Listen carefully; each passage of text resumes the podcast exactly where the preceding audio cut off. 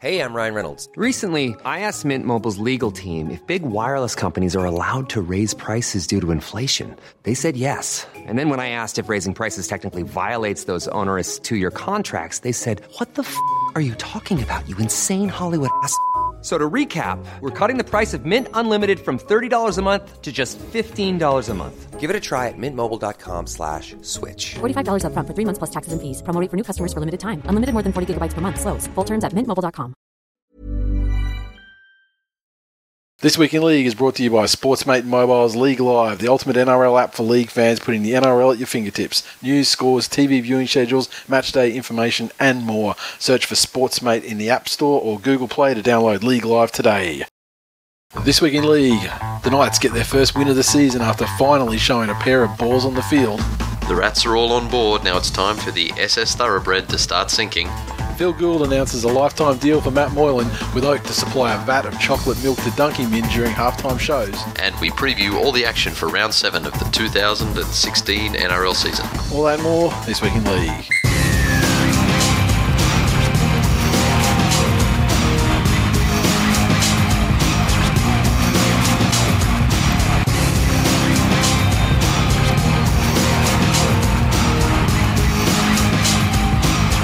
To episode 217 of This Week in League. I'm Nate. And I'm Jay. Once again, welcome to all our new listeners. Um, I say that every like every week, like welcome to the new listeners and stuff, because it is actually it's amazing the influx that we get each season and each week. And happy to report that I actually did go into the stats a bit today. Happy to report that March this year, so the first month of uh, this season, is the third largest month in terms of uh, downloads in the history of the show. Cool. After the number one being July 2015 and number two being May 2012. So most of the rest of the top 10 months are like everything else from two, 2015, then everything from 2014, you know, as you'd expect from um, like year, year on year growth. But uh, to shoot out of the blocks like that was uh, pretty fucking good considering you know, the circumstances you face and the rest of it. Did you uh, did you go back and see what happened May 14 and June 15? um, July July 2015. It was Oops, just sorry. it was that was just like growing like growing up to the level you know kind of that we're at now. That was just like part of just you know going up. Except for some reason, July especially for whatever reason, just you know, I, I think it wasn't it wasn't a great deal. The margins are all pretty similar. Like they cre- they creep up and they you know the descending margins are only incrementally lower each time. But um, f- yeah, for whatever reason, you could I could tell like maybe July 2015 had five. Wednesday, five Tuesdays in it as well. Like, you know, so I got an extra episode Yep. slot in there, just helped Yep. kick it over. Something like. May 2012, um, I didn't look into into it, but I'm pretty sure that. Well, actually, no, because I mean, it seems pretty late in the run. Because what our first season was 2010, so it's, that's our third year. And like, yeah, I, I- in in my head when I was just, when I was writing these these uh, stats down, I thought, oh, that must have been when the iTunes like featuring happened when we got featured on the front page of iTunes and stuff Yep. because that was a massive fucking spike. But now I think about it, no, that was 2010. Yeah, wow. So, So that was, or maybe maybe it was 20. uh, it wasn't like the Tigers went on a, a winning streak and Yeah, I don't, I don't know. May 2012. Now I'm gonna have to fucking go back and listen to it more, and just check the titles of the shows and stuff, and see what the fuck is going on there. Because yeah, that's crazy. nice I'm, one. I'm, I'm not entirely sure what, what that is. I mean, that could be another thing. May 2012 could be uh, around the time. Maybe that season was the season where we shifted to this host. So maybe people going back to the start of what's available on this host. Yeah, maybe that coincides with those those episodes. I'm not sure, but uh, yeah, interesting. But um, yeah, so third third biggest month in the history of the show. So that's fantastic. Uh, mailbag. Okay, um, a new segment that I'd like to call this week in X Factors. Benny DTD, who said, Isn't X Factor another way of saying that someone is rocks and diamonds? That's how I see it. It's unfulfilled potential. If they fulfill potential, then they're a star. If they don't, then it means they're talented but won't produce consistently. Couldn't agree less. Because that's not actually how X Factor is used at all. X Factor is used. X Factor is used as a player that brings us a spark to a team or something like that, like an intangible, you know, blood that they can't think of a better word for. So it's, No, not, it's I- not actually saying that it's not saying that something's good or bad. It's saying that the that the player provides a spark that's unique to that team. That's you know that, that No, I get it. I get exactly what he's saying. He's saying that X Factor is a player who is otherwise ordinary, but has the potential to do something outstanding, I think that's isn't reliable. potential. Isn't reliable enough to do it week in week out, and so it's a surprise to everybody. Hence an X factor. No one ever said Andrew Johns had an X factor. He had an ecstasy factor. Yeah, he did. Who hasn't? Fucking kicked goals when he was seeing seven goalposts, but exactly. He's kept the mouth guard in 'cause he's just fucking locked, he's just locked down that motherfucker like a fucking mud crab. if the cameras pan back every time the ref blew his whistle, Joey just started throwing his hands in the air. but you know, X Factor, Yeah, um, lazy English. yeah. Don't hey, keep your powder dry.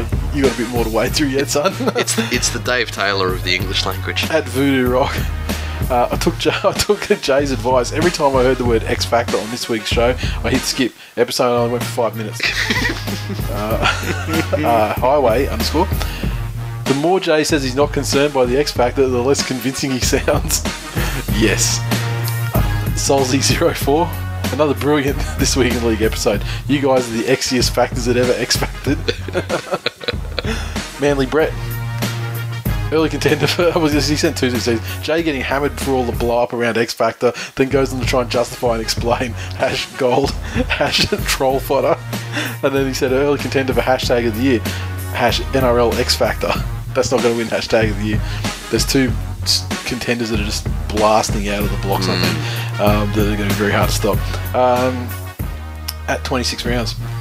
Jay's 100% right. X Factor is a fucking blight. Up there with Boom Rookie is something that means fuck all. Hash, I'll ride with Jay. uh, Eddie and Zed said, uh, trying to decide if X going to give it to you or exhibits X would make for the better bed during a weekly X Factor recap. I guess I'll find out if I remember to put one of them on. I'll be honest, I'm leaning towards X going to give it to you. Um, Andrew Lars, at Andrew Lars. X Factor is just as bad as using the term cracking in any description of the term. Fucking cracking tweet that. Yeah, it's good on you. At Terry Twill. Was sad to learn that this is someone who's come back on board. I don't fucking know who it is. The, the, their account's been cleaned out. They've got four tweets to their name, tweeting like we know who they are, and they're got to be in England because they're tweeting like our standard, uh, our Yeah, suspects okay. of English, the English uh, side of things. Reveal yourself, Terry Twill. We're sad to learn of changes at the start of the season, but Jay's a quality replacement for the hashtag Carl Pilkington wannabe. Uh, Luke Shark 74. Question Is there now an epidemic of tripping in the NRLs, or is, or is this the new X Factor players adding to their skills? I don't think there's an epidemic. I mean, we've had, we've had one trip that went unpunished, and then we've had one trip that was like didn't even make contact. So I don't think Yeah. there's any. There's no more than. Uh, is there? I'm not forgetting anyone. I'm not sure there's an epidemic now. No. I think it's always been there, but with the added reviews and extra stoppage time in the game, you tend to see more of them. It's weird with the trip thing anyway, because I, I imagine if it was open slather, you could get some majestic fucking absolute Oh, chop, like yeah. just brutality. But I mean, effect wise, when you take the contact out of it, effect wise, it's no different to like an ankle tap or something that's legal. It's just if you Yeah, go it's- shin on shin, yeah, it's that's like the thing, the ankle tap. It's like some fucking Muay Thai, like your leg Man. some Anderson Silva fucking leg snapping in half Yeah. and shit. That would be the only thing. But that could equally be that could equally happen to the I, I think there's been a couple of times where where a faster man's just stepped somebody, yeah and the change of direction, the person's pushing off, say their right leg, yeah. And then That's what happened with Dylan Walker. On, yeah, that's what happened with Dylan Walker. He was like, I think it was like was it Tuivasa-Sheck or someone, or was it Lolohea? Like, he just got massively stepped, and he was just like just left out there in no man's land. because uh, yeah, as, as you it. as you got to take off either left or right, Yeah. the end result is the leg you take off on is going to be sticking out away from your body, Yeah. straight down, planted on the ground. Exactly. Uh, Beer Boy at 182, been really enjoying this week in league. Glad you didn't lose momentum with host change. Was scared it would be like fire up, but is luckily more TOFOP. So look, I'm aware of uh, I'm aware of both of those podcasts. Listen to listen to none of them, but um, I'll take your word for it. What's a TOFOP? That's the one that's got like Wil Anderson at yeah. Yeah, okay. I don't, but see, I don't see this thing. I've never listened to it, so I don't even know what the what the context is in terms of them having turnover. You're the only funny thing I've ever seen him do. So Now, I'm not a huge Wil Anderson fan, so I don't Yeah. seek him out. yeah, But somebody showed me a YouTube once of this cable access show he did in America, yeah, where this marijuana advocate guy just sits around with, I don't know what he is in the States, a D grade celebrity. okay, And I think being Australian, got him up to D grade. Okay. Um, and they all just sit around and try different um, bongs and never- vaporizing I've devices. never, never heard of that at all. and the the conversation slowly devolves into things. That's awesome. I'm going to try and look at that. You don't, have any more clues on what that could be? I'll find it and, All right, and excellent. SMS it to you. Fantastic.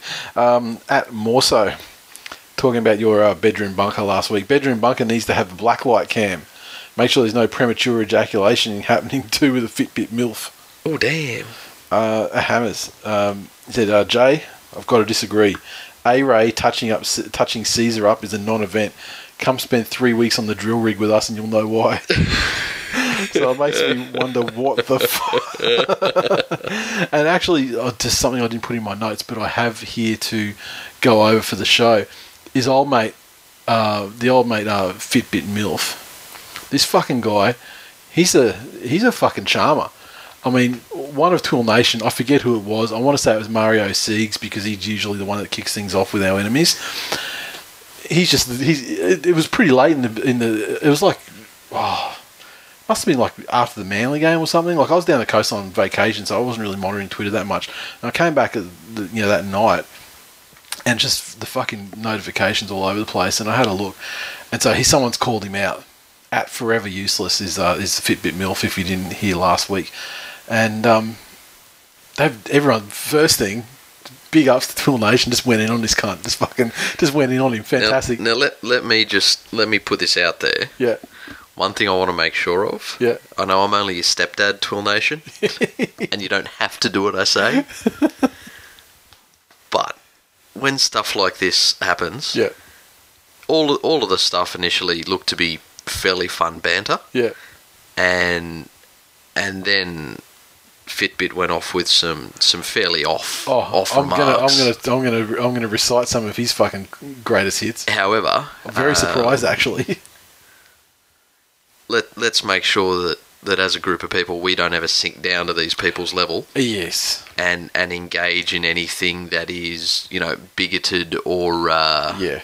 I don't know if anyone did that. or though. offensive. I don't, I don't know know. I I, I honestly didn't take a close enough pretty. look. I mean, I think he might have received some calls along the lines of, you know, that you know perhaps he, that he was a load that should have been swallowed, you know, things like that, which I'm cool with. I mean, because you know he, he deserves it. So I just want to just want to put it out there. I mean, I actually had to screenshot these tweets because for some reason my Twitter app won't let me favour his things. It's apparently I'm blocked from favouring his tweets. You. And I just want to say as well, he was actually following us at the at the time before all this kicked off too. So that's really fucking funny. But he's uh, at Forever Useless. He's replied to some other people like Spudsy, and it sounds to me like all you faggots stick together, all imbeciles and, all- and are all gay for each other. Hashtag fags. That's not very fucking. Now here's the thing. He's obviously doing that from the point that homosexual men are something because that's the one thing I did see. Yeah, he was saying that yeah. all all gay people should be killed. yeah. Well, then then someone said something about yeah, like a cruisy Yeah. replied and said something. You know, you got something against gay people. That's it. And then he said, "Yeah, they all they they well, you know paraphrasing here because he can't speak English and he's omitted some words, but the intent of the tweet was, yeah, they they should all be killed." yeah. And then went on to say that um oh then he goes, "Yes, I do. They should all be killed." So he went he went right off the fucking. he he was never involved in banter at any stage. He's pretty he pretty much the first thing he went to was just like Homophobic fags. slurs. Yeah, exactly. Like just ridiculous. Which, which pretty much puts it out there that you know the fun's been had. the fun's been had. He's been he's been well and truly uh, shown for, for who he is. So let let's not waste any more energy. Yep. Um, if you, so, if you got in there on Saturday or whenever it was, and you gave him a good kicking, congratulations, you had your fun, and uh, thank you very much for springing to our fence because you'll notice that it never actually asked for that to happen because I, I mean, my my opinion on, on life in general is that I don't I don't fight I don't fight battles downward. like I don't because there's nothing to gain from it. You either come out come out of it looking like an idiot or looking like a bully. Yep. So you'll never see you'll never see starting fights like downwards like that, and like fight upwards all day because you've got everything to gain. and in fact, we did that back in the early days with um with uh, you know one of the NRL podcasts that was the only one existing at the time. And then you know once once they you know, they stopped doing their show because you know they no minerals. Then yeah, that battle was done. Moved on. Fair enough. Yeah, and now we don't engage anymore. Why bother? But it, it's good to see more than anything. It was good to see the Twill Nation looking out for each other. I mean, fucking for, formed like Voltron. I mean, the, the still the prime example of that is before your time, and it's when the whole Shunter thing happened at halftime entertainment in Penrith. Yeah, and then Fox that. Sports did an article implying that he was going to fucking take him to the cleaners. They pretty much are current affair him. Yeah, they, they totally kind of fed him, and then people It's- got on Facebook that day and just absolutely fucking reamed them to the point where they had to apologise and delete their posts. So it was, it was fantastic. But um, it just shows how powerful, like you know, the, the media and, and like things like that are. Because I I remember that Fox Sports post, the amount of people that just jumped in, read the fucking blurb, and like the you know the first you know little thing that linked to the Fox Sports story, and immediately just like fuck that guy, like just jumped in like not Yeah, it's- And Oh, yeah, please, you go and look at any NRL Yeah. team's Facebook page, and it's full of morons I, like that. I, I don't frequent any of them be- for that Yeah. reason. Even my even my own. Like it just. Oh, I, love you, Manly supporters. I like. I got my I got my homies that that I love to catch up with the games and that. But man, Yeah. just NRL fandom, uh, you know, at a general level, after losses, especially on their own teams' pages, is unbelievable. I mean, Twitter Twitter's bad, but Facebook is worse, and people have got their names on that shit. yeah, exactly. And like the and the whinging I find is usually is usually worse on there. So, you know, uh, where are we? Matty McP twenty five. Love the, Brent Kite love at this app. Me too. Love some Brent Kite. Giannis Mateus, great app. We now know that you yourself and myself don't. I, I, I, assume, I assume you said circle jerk, but they circle work each other's asses thanks to Milf Fitbit and Reynolds. Hash, I never thought I'd say that. no, we do the rudder. the biggest tiger. Talking about the most penalties drawn after contact. He says Josh Mansour, educated guess. And meanwhile, Matt I did another two this week, and I made sure I tweeted him at the time. I go, Ah, yeah, there's another one from Matt. Ah, and there's another one. Yeah, but nah. Just Google Harlem Shake poop. Fuck you this week in league. Fuck you with an axe. but this chocolate cupcake is yummy. so if you haven't Googled Harlem Shake poop, wait till you're at work. Or with your mum. Enjoy with you. Get your boss to like yeah. Comedy, comedy's universal. Doesn't matter where you're at, what your station in life is. Get your mum around, your boss, maybe Yep. the fucking CEO of the entire company's in for a meeting. Maybe Definitely. get him around. Or- I mean, fast track the promotion. Put it up on the projector during a meeting. or you could just do a fucking massive reply all. just drop the link. Especially if you worked at something like Telstra or something. That would be phenomenal. That would be the best thing of all time. Put it, put our uh, put- yeah, hashtag Twill Nation on the on the email though, so when it hits the papers, gets a name out there. Tater underscore chips. Did Jay just do his first look? At the end of the day, hash shades of Glen hash uh, needs Saguna emojis. Really? Eggplant, eggplant, eggplant. Yeah, that, that's a that's a that's a Glen staple. Okay. So, Adrian underscore Maitland. Thanks for the shout out. What a fucking great community you have getting around the show. My Twitter feed is pulsing. Hashtag eggplants. and you're doing great work. I saw you tweeting Sportsmate earlier this evening before we started recording the show and uh, giving them props, and, and they replied and said that, you know, that, that uh, Quill's been massive for them, so it's great to hear that it's working all around. Um, Lynn Shields, Jay's rookie status was never more evident than when he foolishly dared compare the Prince of Brookvale with Moylan hash L plates. Time That's will right, show. told. Time will show that the best, the best that Brett Stewart can hope for, as a memory, is to be the Dr. J to Moylan's Michael Jordan. That's the best he can hope for. History history will show that um, 60% of the time Moylan will play every time. Mitch Doyle 13. Congrats on another excellent ep to end the biscuit wars once and for all. Best equals double coat Tim Tams. Look, I'm not going to say they're the best, but they go they, they go well. I don't know, man. I had some uh, Worst? strawberry cream Oreos tonight that were pretty special. Fuck out of here. Oh, stop it. Seriously, just leave. Strawberry cream Oreos. Fuck's wrong with you, man? Have you ever had a strawberry cream Oreo? Yeah, I, I got fucking. I got kids too. Yeah. Of course, I had strawberry cream Oreos, There motherfucker. Not- I'm not going to put them. Did you do the double Oreo, where you pull two of them apart and get the two sides with the cream and put them together? Dip the motherfuckers in chocolate and put them in the fridge and let it set. That that could be promising. Yeah, okay. Like chocolate covered or I'll hit that shit up. That's. I had to try these. These are thin Oreos. Yeah. I actually don't mind them. Oh, really? Yeah, because the biscuit to, to cream ratio is reversed. sort of like Moylan. Yeah. and he's but he's gone on to say here, Mitch Doyle thirteen, worst equals ginger nuts. I think there's a fucking place for ginger nuts to be honest. Yeah. I think they go alright. I don't know what the fuck your nan did to you when you were a boy, but mine gave me ginger snaps. Yeah. Sensational.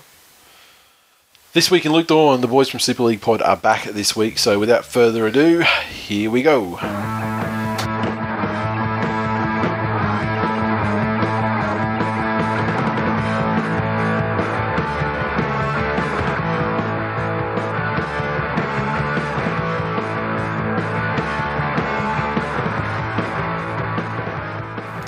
Gents, and welcome to This Week in Luke Dorn. We've been away for a couple of weeks on an absence enforced in no small part by Mark not wanting to come home from a stag do in Spain.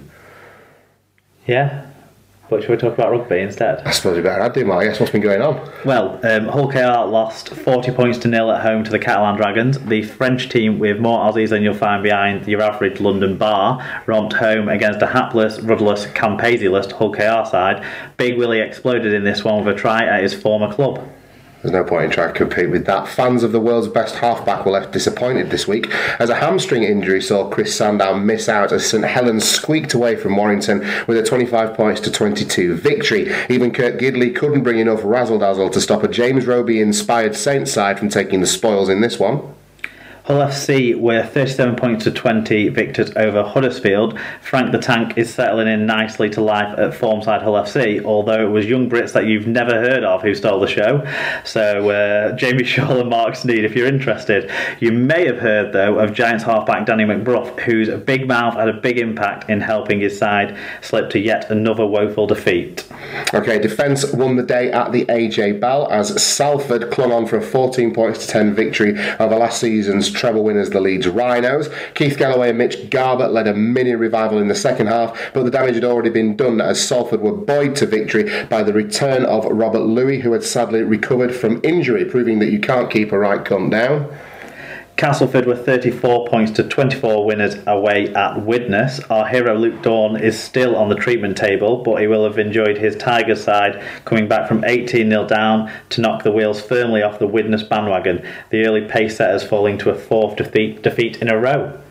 And if we awarded Team of the Week, then it would undoubtedly go to the Wakefield Wildcats, who put in a remarkable 62 points to nil victory over the Wigan Warriors this weekend. West's Tigers continue to produce talented young players for both sides of the equator, and the one that got away this week being Jacob Miller, who bagged a hat trick in this stunning trim victory. Yeah, so all that leaves Warrington Wolves still on top of the table, but five wins in a row for Catalan and Hull FC see them slip into second and third. Widnes have fallen out of the top four, whilst Leeds and Huddersfield have both failed to win whilst we've been away.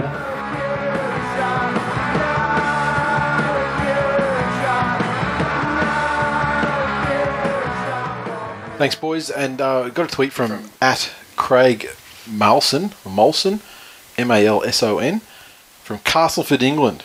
Thanks for keeping me company on my trip to the UK. I'm a new listener, was put onto you by the SLP guys. Really great listen, Craig. Thank you, sir. Welcome aboard. Uh, joining our uh, increasingly large UK contingent. And uh, there's a couple of other guys over there too. So, especially you other uh, English gentlemen, I use the term loosely, at Craig Malson. Get around that guy. And what did you have? You had a tweet? With with the way the way the exchange rate is at the moment, these fuckers better turn up on grand final day. oh, we had we had one last year. Oh, Sammy boy. Sensational. Yeah. Um, now, one thing I want to throw out on the subject of X Factors, I can think all I want about X Factors, Yes. um, but I'll never turn down free money. And on the weekend, One Eyed Tiger tweeted me uh, a snapshot of the Herald website with Happy Clapper having an X Factor in a race on the weekend. And Now, I am not normally a horse punter. yeah, I don't punt on horses because I lose. not to mention the whole X Factor thing brought into the mix would have made you think, you know, fuck that horse. Well, no, since it was a tongue-in-cheek Yeah. jibe, Yeah.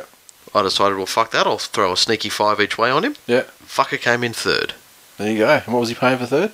Oh, uh, three thirty. That's all right. So Done. you know what? Profit. Free money from X Factor doesn't change my opinion on it. It's still a fucking useless phrase. Well, I'll take anything that makes me more money. Yeah. Well, I mean, it made, it made you like you know a couple of bucks, man. That's it. Yeah, fucking appreciate that shit. Um, on Facebook, a listener by the name of Sam Turner sent us through a message, and he said that uh, to replace the man bun Jay, he even looks like he plays for the Red V. And I'm going to put this picture out tomorrow when the episode's out, so people can see it. It's entitled. Well, I don't know why Sam was looking at this because the the title bar in the in in the uh, browser says haircut trends for boys. So I don't know about that, but this one that he's got here is uh, uh, "The man braid is the new men's hair trend we have to deal with." And I'm going to show you the picture now. It's like a crown braid, like Princess Leia in on Endor, Yeah. but you know what though? See, on a is- boy that's got like silverish looking hair. that guy Yeah, looks like some freakish fucking thing out of a Bjork video. looks like Sam with hair No, it looks and like the beard. it looks like the body of an eight-year-old boy that they've photoshopped the head of the man and the haircut of a cunt. I reiterate, it looks like Sam with this hairstyle applied to it. Nah, he's too white. He's pasty. Well, that's true. He does have the yeah, he does have a, a bit of shade to him, old Sammy. So, just general stuff. Um, pe- people, uh, dis- despite me talking about memberships every week, people still ask about it every week. So this is what's going to happen. Uh, I'll be making the necessary graphic update, you know, just sort of to illustrate the sort of stuff you're going to get this year in a membership. Uh, it'll be up on sale, you know, over the next uh, couple of days. Probably on the weekend is when I'll really get to it and, and putting it up there. And so you guys will be able to go nuts. At this stage, what's going to happen is there's going to be an option for a uh, for a hat which will have the, the new logo on it. There will be an option for the shirt, the undefeated asterisk shirt, or you may choose to do both. So, because I imagine there are people that will want both, so in that case, you know, I'll give an option for that as well, so people can upgrade their membership to, get both if they wish. On to the news.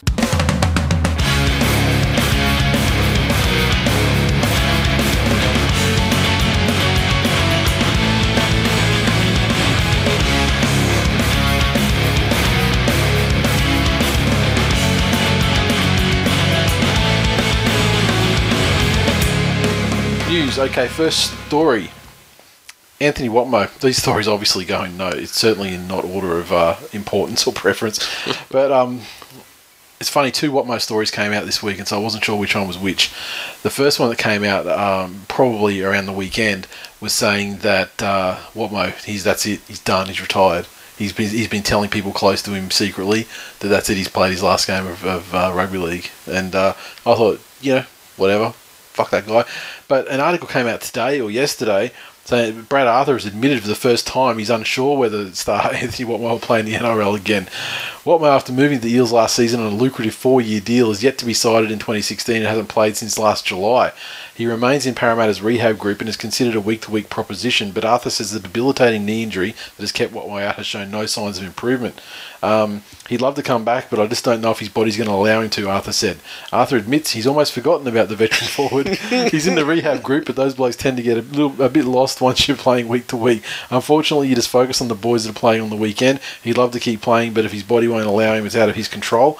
Uh, his knee injury has shown no sign. Uh, as I said, it's been previously reported that the 32 year old, who's in the second year of his Eels contract, is in talks with the club on a severance payout. However, Arthur said he would give Watmough as long as he wanted to decide whether to hang up the boots. He's contracted, so he could take as long as he likes to get himself right, he said. He's played 303 games over 14 seasons in the NRL, 13 years with Manly, etc., blah, blah, blah. So, you know, I've got no love for Watmough. He left on poor terms, made his bed. This is chickens. Yeah, I'm, I'm not sure that was they're much of an, a news story. I don't think they're anyone's surprised by they're it. roosting the fuck out of him right now, quite frankly. Um, This talked- is what happens to players that leave Manly. There's a Manly curse. The curse is real, and sometimes it hits people. The bigger the cunt you are on the way out the door, the worse it hits you. and what my my god, I'm chatting with a couple of blokes at work, and their theory is that it's a nice little coincidence that as soon as Parramatta are having, you know, actual yeah. D-Day salary cap issues, And when they are looking like they're going to like, a lose points, and then b be like, you need to rectify this, this, this by the you know, next season. then that's a that's a large chunk of salary right there that So can help them out immensely. Yeah, look, I'm I'm unsure of the rulings. If a player says they retire, does that excuse them from the rest of of all monies owed to them? Or if they retire um, before Well, their contract's out, does the club have any sort of I would imagine that, to that any, any any payouts negotiated would probably go against the cap, but I, mean, I guess that's the rest. This is this is the the thing that I found really suspicious about um, about Gasnier back in like you know 2010 or 11 or wherever it was. He he came, back, for twenty grand? came back for like 50 G's or something like that. Yeah. How the, and then a, a backloaded contract where it was like you know nothing Yeah. up front. Play came in, switch you know pinch hit for the the premiership. Yep. Retired then immediately afterward. Yeah. And therefore all of that extra 300 grand or whatever that would have gone on the cap, you know, the, is nullified all of a sudden. And so that that to me just Yeah. seemed like so suspect. it wouldn't have been a hard conversation to have with Anthony Watmough to say, look, you, you're buggered, you're broken, Yeah. you're not going to play again. Yeah. If you play again, you're going to injure yourself, and that's going to be it. You'll be, you know, Christopher Reeving for the rest of your life. Yep. And we need to take you off the cap. Yep. There is some way that they're going to get their money to him Oh, easily. outside the books. Yeah, you know how it is. No, on the books, just outside the cap. He retires, And he's now an takes employee. a, takes of a the- takes a, a, a minimal pay you know payout if anything, Yep. and then receives a, a a job that's about the same amount of money or like a sig- you know a large chunk of money Yeah. It's a, as a consultant or as a trainer or as a something, yeah. and that's not on the, and that's not on the cap. So there's no um you know Exactly. and like surely surely like the NRL would look at that and go fucking come on guys you're taking the piss but uh, but Yeah, I'm not sure what they work? could do. Yeah. what could they do? Interesting. and say, look, you know, this is this is our job. If our administration wants to pay this guy, you know, three hundred fifty grand a year to fucking run the water, I want to read the salary cap rules. Are, are they publicly available? oh, they must be. There'd be the documents would be there on the NRL website. They got all that shit. Nice. I think you. I think. I mean, it may not be the exact documents. It may be. It may you be know, it may- guidelines It may, or- be. Yeah, and it may be like dumbed down. You know, like you know, for Joe Public a bit. You know, like less legalese. But yeah, I mean, it, it, there's no reason why that wouldn't be accessible. Yeah. You think? Nice. I'll check it out. Okay, next one. Penrith Supremo Phil Gould is promising to keep skipper Matt Moylan at the NRL club for life. The star fullback's in negotiation with the Panthers on a multi million dollar new deal, which would keep him at the foot of the mountains until at least 2021. The 24 year old, yet to earn a New South Wales Origin or Test jumper, is contracted until the end of 2017. It's been reported that the four year deal would see him rival Manly's Daly Cherry Evans as the game's highest paid player. Gould was adamant there was no chance the local junior would ever pull on a rival club's jersey. Matty will be with us for life. It's just a matter of time when we do that, Gould said. We're very confident. The Panthers said last month they were hoping to have Moylan's new deal completed in the near future, but Gould claimed there was no haste in negotiations. Moylan is viewed as the long-term face of the club, as demonstrated by his elevation to captaincy despite the presence of a host of experienced campaigners in the squad. Injuries over the last two years have limited Moylan's NRL appearances. He missed the second half of 2015 with an ankle problem and the first month of this season with a back complaint. So, Penrith supporter, how handy. Penrith supporter, Yeah. house. It's a lovely sentiment, Yeah, and he's the sort of player that, that you'd be happy to have at your club. yeah. I, I saw a lot of hate for him this week, especially on Twitter. Um, Hate on Twitter? Surely no. you jest. Uh, and and I'll get to more of this in in the review of the the Panthers Cowboys game. Yeah. But you know he he was obviously overshadowed positionally by Lachlan Coote. Yeah. The, the kid's two games back from a, a fairly serious back injury. Yeah. Um, he's he's not at hundred percent yet. I think that it's a good idea. Gus is looking to build a club around somebody of his skill level. I think it's risky because you do have things like injuries. You know, we Yep. we just spoke about a story where there's a player with busted knees taking up however much, hundreds of thousands Yep. of, of Parramatta's salary cap, uh, and it's a fairly important position. Yep. So, in theory, uh, yes, I think it's a good idea. It also probably means that we don't end up in a situation like the Gold Coast is currently in, where all of its marquee players have gone, Yeah. and there's really nobody else that people will come to the club to play with. Yep. Yep. So there's there's a lot of pros. There's some risk, um, but I'm yet to see anything, you know, football or in life that's 100% risk free. Yeah. that's worth anything. He'd want to certainly increase his amount of time on field versus off field. At value for money. Yeah. He's very early in his career. Very early. He's very early, but when players, you know, it's not often that players, you know, like look at like Timmy Moltzen, for example. That poor cunt. Ouch. His career, his career has been cut in half Yep. through injury. You know, Yep. just through the the amount of games he's played versus the amount of games he's probably, you know, like been contracted to play. Yeah. Well, that, that's the risk. You know. You, Yeah. Again, Lachlan Coote. Yep. Well, he did his ACL Yeah. in, in the nines when he first went to the Cowboys. Missed a complete season. Yep. But he came back from that, Yep. won a premiership, and then in his second year, he's just playing out of his skin. He came back from injuries, and he he's back at 100%, and probably better than he was when, before he got injured. Then you look at people like um, you know Jarrod Mullen, Yeah. who every year get injured and never really reached the potential Yeah. that that they could have had. So I uh, I definitely hope Matty Moylan's in the in the first category.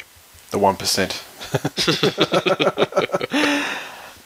Next up, a devastated Hazem El Masri has rejected an offer to rejoin the NRL as an ambassador after the governing body offered him a revised contract with 80% less than the deal he was previously on. He's had a long association with head office following the completion of his glittering football career, but the relationship came to an abrupt halt after he was charged with assaulting his ex-wife. The NRL immediately ordered El Masri to stop making community visits, including one to his son's school, as soon as charges were laid. He cleared his name when police dropped charges last month, with Canterbury immediately welcoming one of their favourite sons back into the fold as an ambassador. The NRL's been much slower in coming to the negotiating table, and when it did, he was insulted by their offer. The revised deal, worth about $350 per community visit, works out at about 10 grand a year, and is approximately 20% of the contract he was previously on. So, um, Oh, he said it goes on to say I mean, it, it makes perfect sense why he's got the shits with him. I mean, they're saying that uh, the NRL didn't afford him the presumption of innocence, whilst they did give the presumption of innocence, to two dads, Shaun Kenny-Dowall, and he was allowed to play while he was waiting for his matter to be cleared in court. And uh, so there was no way El Masri, was going to accept a reduced offer. He said uh, they've been given another chance to stand by my side, and they still haven't. It's hard to take. Instead of standing by my side and moving forward, they've gone backwards. I can't comprehend it to be honest. It's hard to swallow. I'm disappointed because I've been loyal for so long, even when the AFL came to poach me as an ambassador. I've always given 100%, especially with what happened lately. I've kept it to myself. I didn't want to bag anyone. I have a lot of friends in the NRL and I want to continue that friendship with some of them. I just don't know what direction they're heading towards. Asked if the NRL had offered an apology for not sticking solid while he was waiting to clear his name, El Masri said uh, the only comment they made is that it could have been handled better. That's not an apology, that's a way out. Uh, I disagree with him on one point, and I agree with him on another. Yep. I disagree with him that, you know, whilst they could have given him a, a presumption of innocence Yep.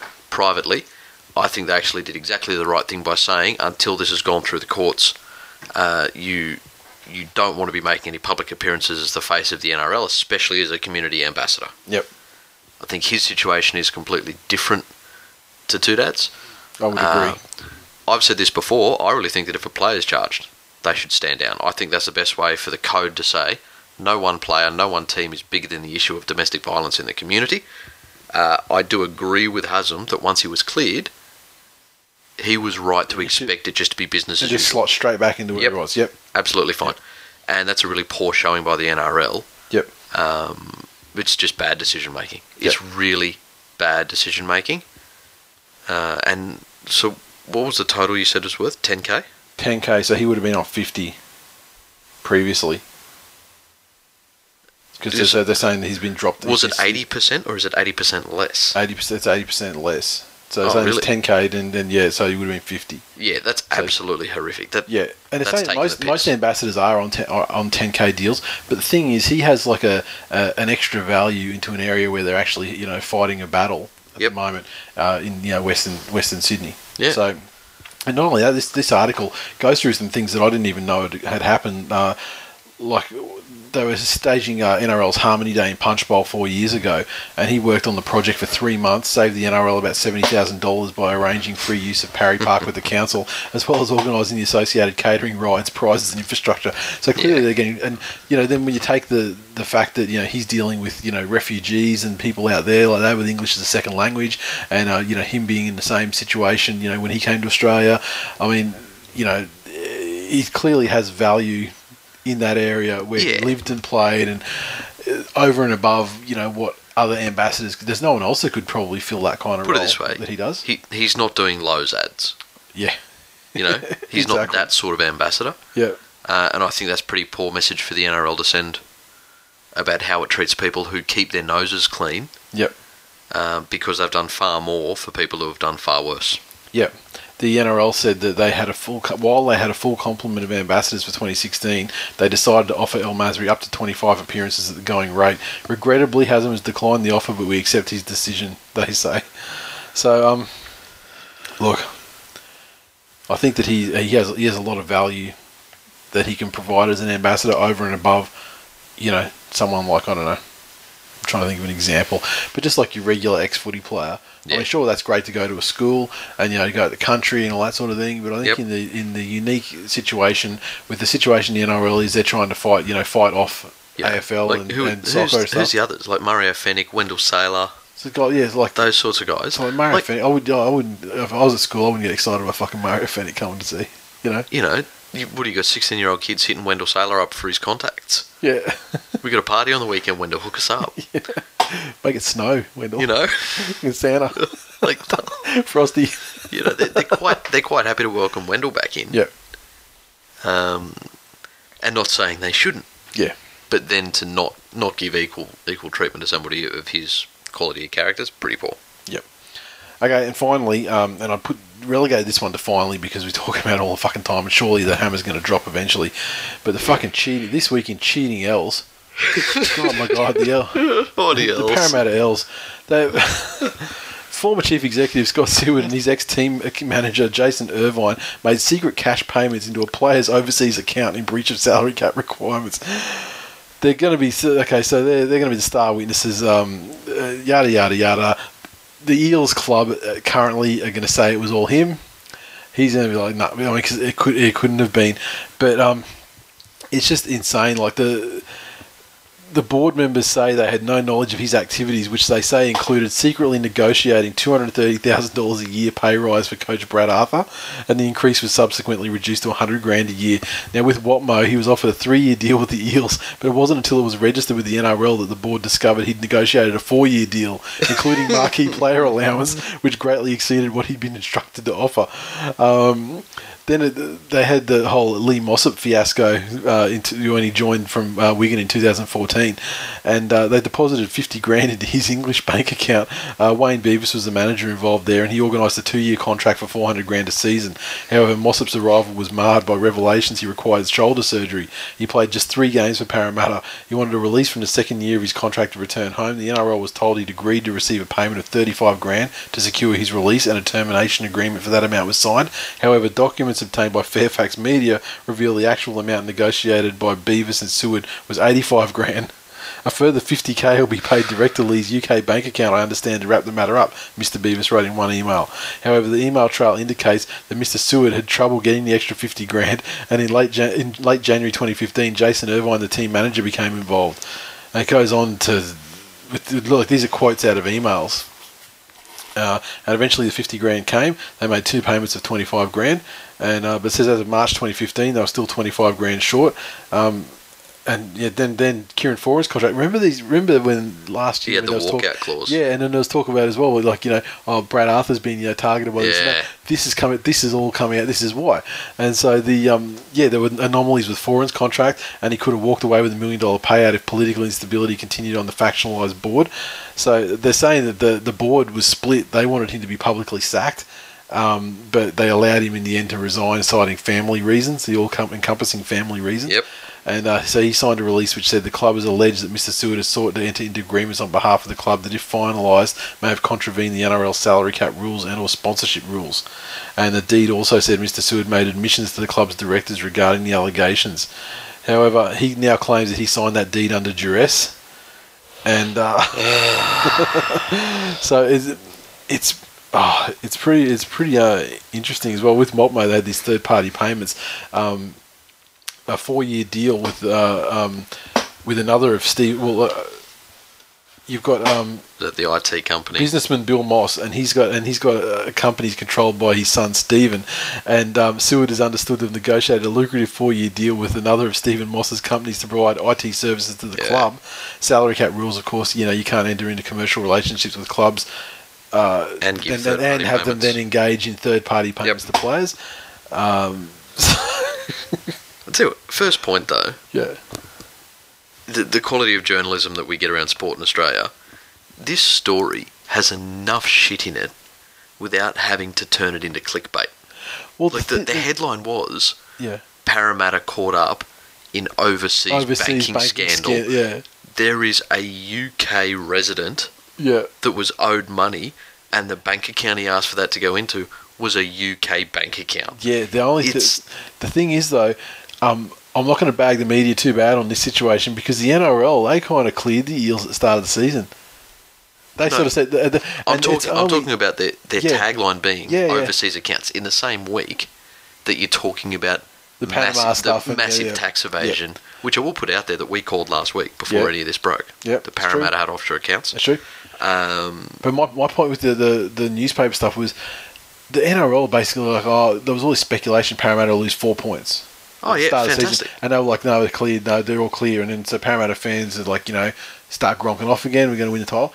Yeah. It wasn't until the- media started releasing all these documents to show that there was far more No, definitely. But I'm saying that they didn't have to lead with a tagline of overseas accounts. There's enough actual substance to that story. Yeah, yeah, without act- But, you know, that's just, that's just media, isn't it? Yeah. Major click. It's the, it's the X the X factor of journalism. It is the X factor of journalism. But honestly, this eel situation, It's gone from look, unfortunately we stuffed up how we did our third party payments to gross misconduct. systematically on Um, purpose. Yeah.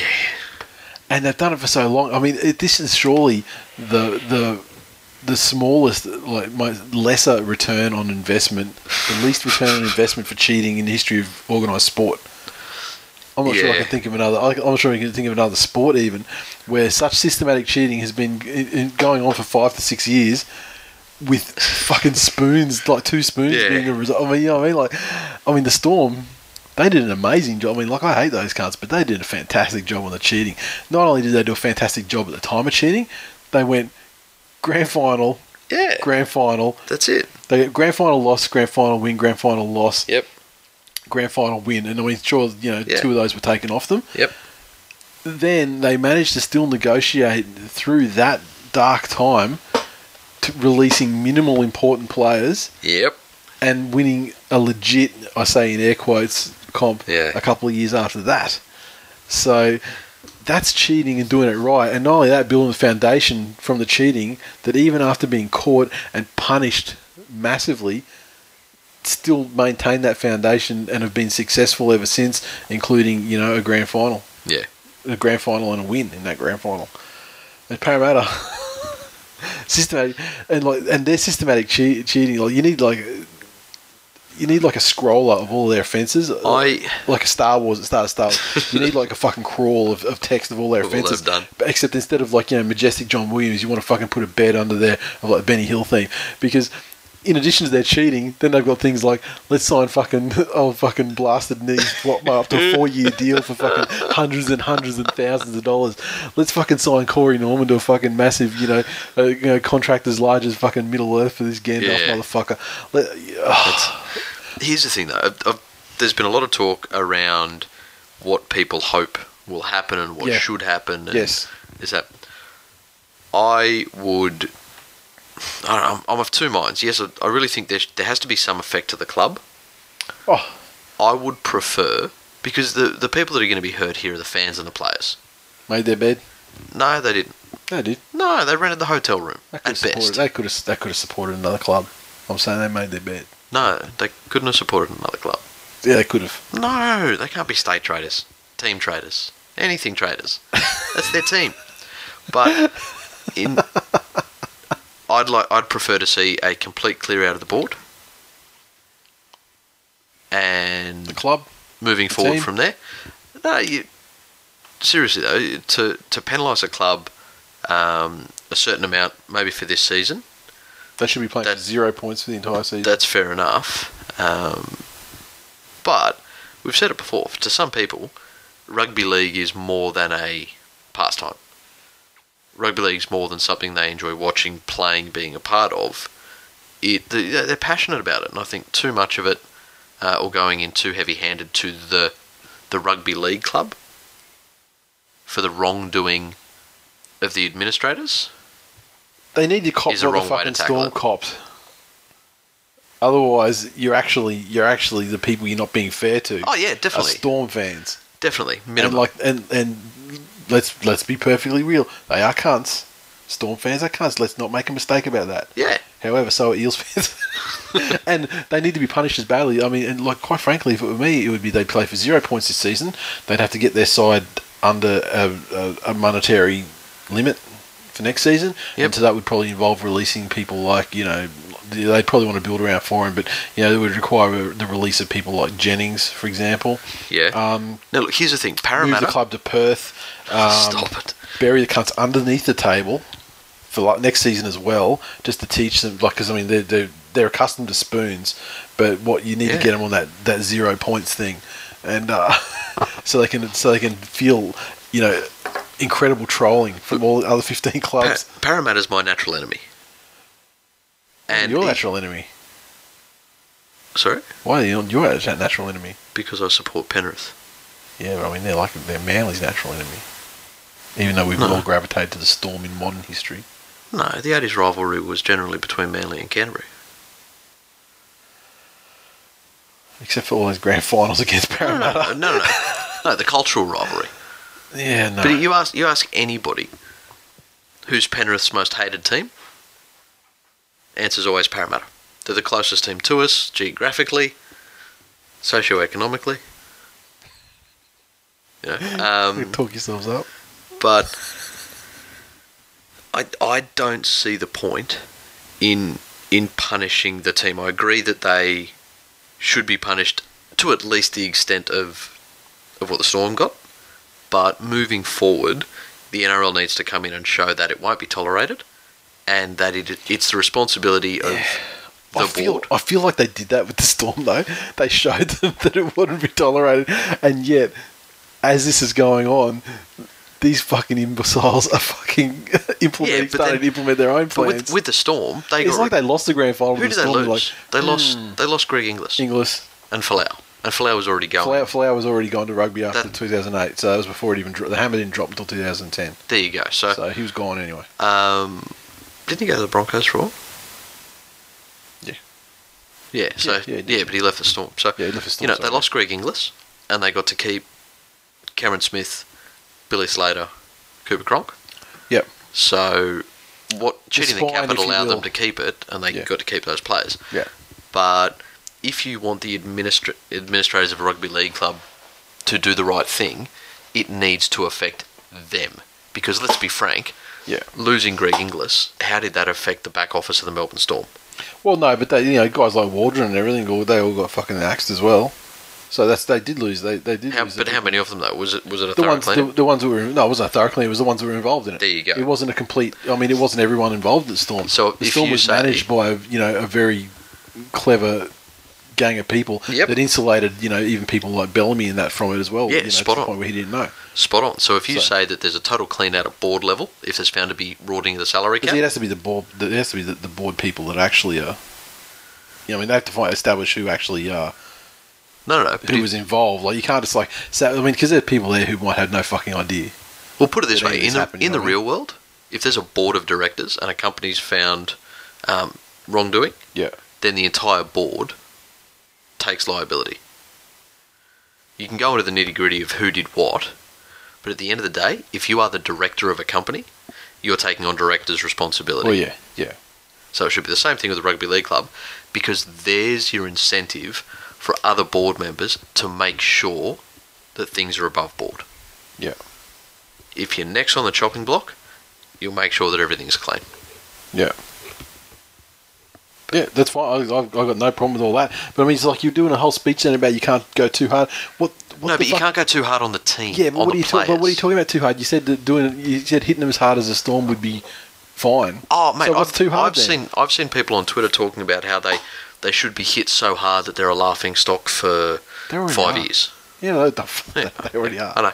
Um, or you know, th- those people who are out there with Cronulla saying that they they should have points stripped for the next three years and have to come out every year and Just, just, just fucking pa- mate, all, all. The, I just the basic, you know, storm stuff is all that I really require. Is that they're playing for zero points this season. They have to release players to get down to a certain point, and maybe they might be punished to the point where, you know, maybe they, you know, they can't spend up to the cap, like what the cap would be. But in saying they have that- to release players under, you know, to to achieve a certain financial target. Mm-hmm. Um, on under the salary cap, uh, and you know maybe then you know if you want to go extra hard because you know like these motherfuckers should have known better after the storm thing and they still did it, then maybe you would do a suspended thing that can you know be like a guillotine to hang over their fucking heads to say look yeah, if we if you break the cap by even one fucking dollar, this you're under probation at the moment, and then boom, there's another fucking twenty Yeah. points gone, something like that. That's fine too if you want to you know have like a preventative thing to make them think twice about even you know remotely doing anything. Um, But the other people that I believe should be called into question, who never are, are the player managers. Yeah, it's the, the reason why is it's just it's hard to, it's hard to it's hard to implicate them because all they're doing is like you know oh, you know we want this money we want that money. They go fuck it. That's not their you know what I mean. Like it's not Oh, their yeah. job to. It's the club's job to make that money appear, and like so they can say okay, so they got they might they could very much they could suspect things, and like certainly bigger managers as well who have a large number of players, they would know the financial they would know what everyone's on because Yes. not even their players. So they would have the ability to do like the mental arithmetic and be like, well, fuck, these guys are close to the cat They can probably only spend like, you know, 300 grand. And then they've come and offered me fucking seven. So, Yeah. You know, they would have that sort of inkling stuff, but no, certainly nothing you can nail onto the wall about, though. You know what I mean? So, Two contracts yeah. Well, with different figures on them. Hmm. That's that's sort of something you. yeah, but that didn't get, but that's, you know, that didn't, Hmm. that didn't get anyone, that didn't implicate anyone. So, I mean, I don't even, I don't know, can't even remember. That was fucking five, six years ago. I can't, Yeah. remember, I can't remember how that was set up to the point that it wasn't like a manager's, cons- you know what I mean? Yeah, I don't know how they got out of it either. Yeah. That there were two contracts and a But I Suzuki remember, I, in the but I remember at the time that you know that was one of the early things, like the managers, you know, that was going to be a thing, and it went away immediately. So it, makes leads me to believe that Yeah. there's just nothing they could do. You Yep, it was fair a, enough. watertight situation, I guess. But um, yeah, this is this it, this situation gets grimier by the day, and they uh, I, and I heard that perhaps it could be Friday. Really? So it shows out Thursday, very very early Thursday for us this week. So it could be Friday. Could be Black Friday for Parramatta. Rebecca Black Friday. Well, that's a good Friday though, isn't it? That's a pretty horrible fucking Friday. Have you ever heard of the song? Have I heard the song like fucking thousand times? it's like the theme song for a day of the week, man. fun, fun, fun, fun. Looking forward to the weekend, but not Parramatta because they'll be getting fucking trolled and losing points. I'm trying not to cry here that you know so many words to that song. Oh, mate, I could fucking dream. I could probably get into the memory banks and do a pretty close approximation of the entire lyrics of that song. This week in Hermit Lifestyles. But yeah, so it wouldn't be um. so yeah, it would be Black Friday for Parramatta fans, but for everyone else, it would be like Rebecca Black. Stay true, Parramatta fans. It's not your players' fault. Or the alternative course of action that you could do, you could listen to your step Jay, or you can listen to your dad Nate, and uh, turn on that club, support a good team, rip up your memberships. If you're a local club uh, club member, turn up to the ground and um, slag off everyone entering and leaving the building, and um, start a petition up to move them to Perth.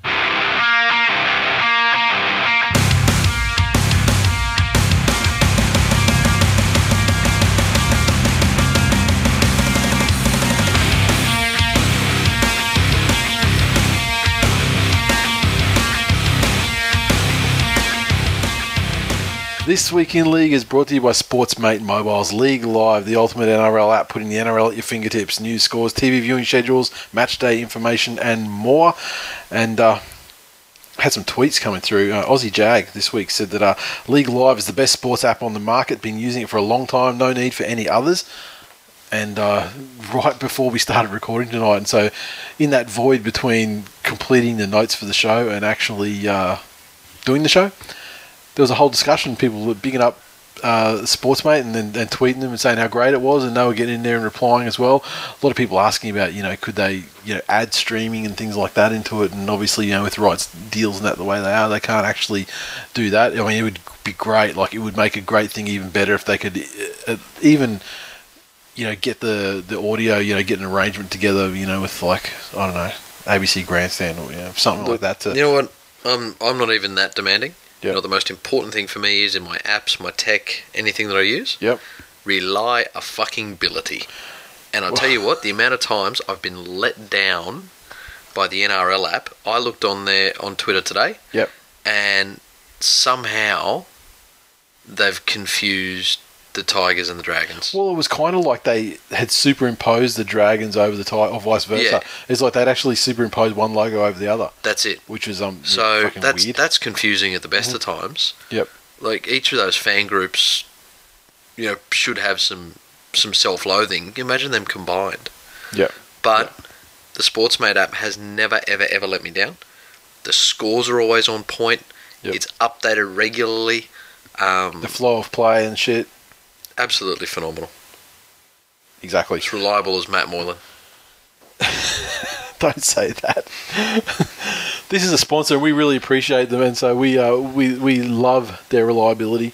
And uh, it's certainly not Matt Moylan because this app will work for you all season long, and it won't just stop working in fucking June just because it feels like it. It'll actually work all season long. That's why it's so amazing. Search for Sportsmate in the App Store or Google Play. Download League Live today, and make sure you give them a tweet at Sportsmate as well, and let them know how much you love the app because they love hearing about it.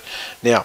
On to the uh, recaps for round six, and we kicked off with Thursday night football. The Brisbane Broncos 26 defeated the St George Illawarra Dragons nil. The Broncos 26 points came from tries to Corey Oates, Alex Glenn, Anthony Milford, uh, Jordan Kahu, Corey Parker, three or four conversions, and two of two penalty goals.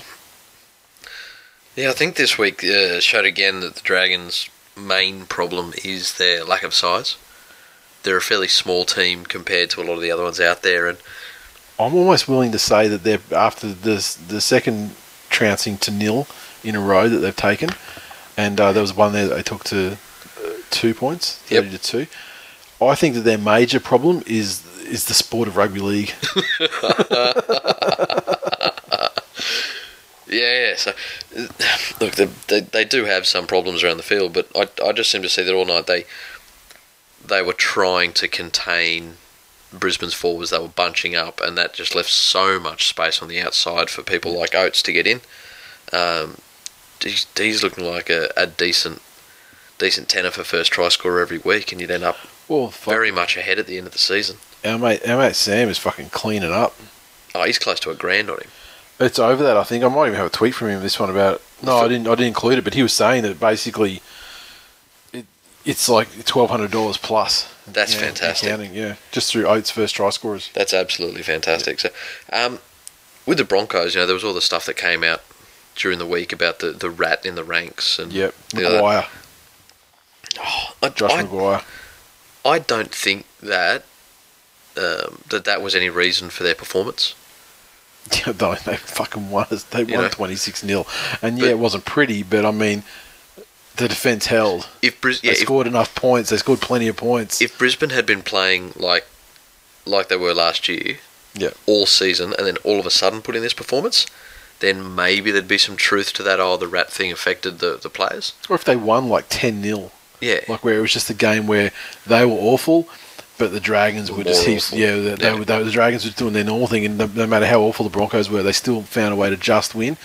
That's like you know six you know six two or something like that. That's you know that that's a, a real dissension sort of thing. I, I know we didn't address it in the news section, but but this Broncos rat thing, I honestly think was as simple as, you know, they weren't going to the person saying, "You're a fucking rat. Keep your fucking mouth shut, or we'll fucking have you out of here."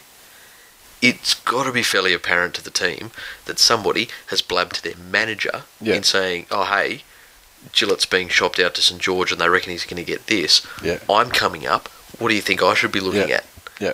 And then the managers leaked it Yeah, people have gone to him and said, shut your fucking mouth about Yeah, you know, to your well, yeah. I, I think the story, the, the, I think the story is all one hundred percent true.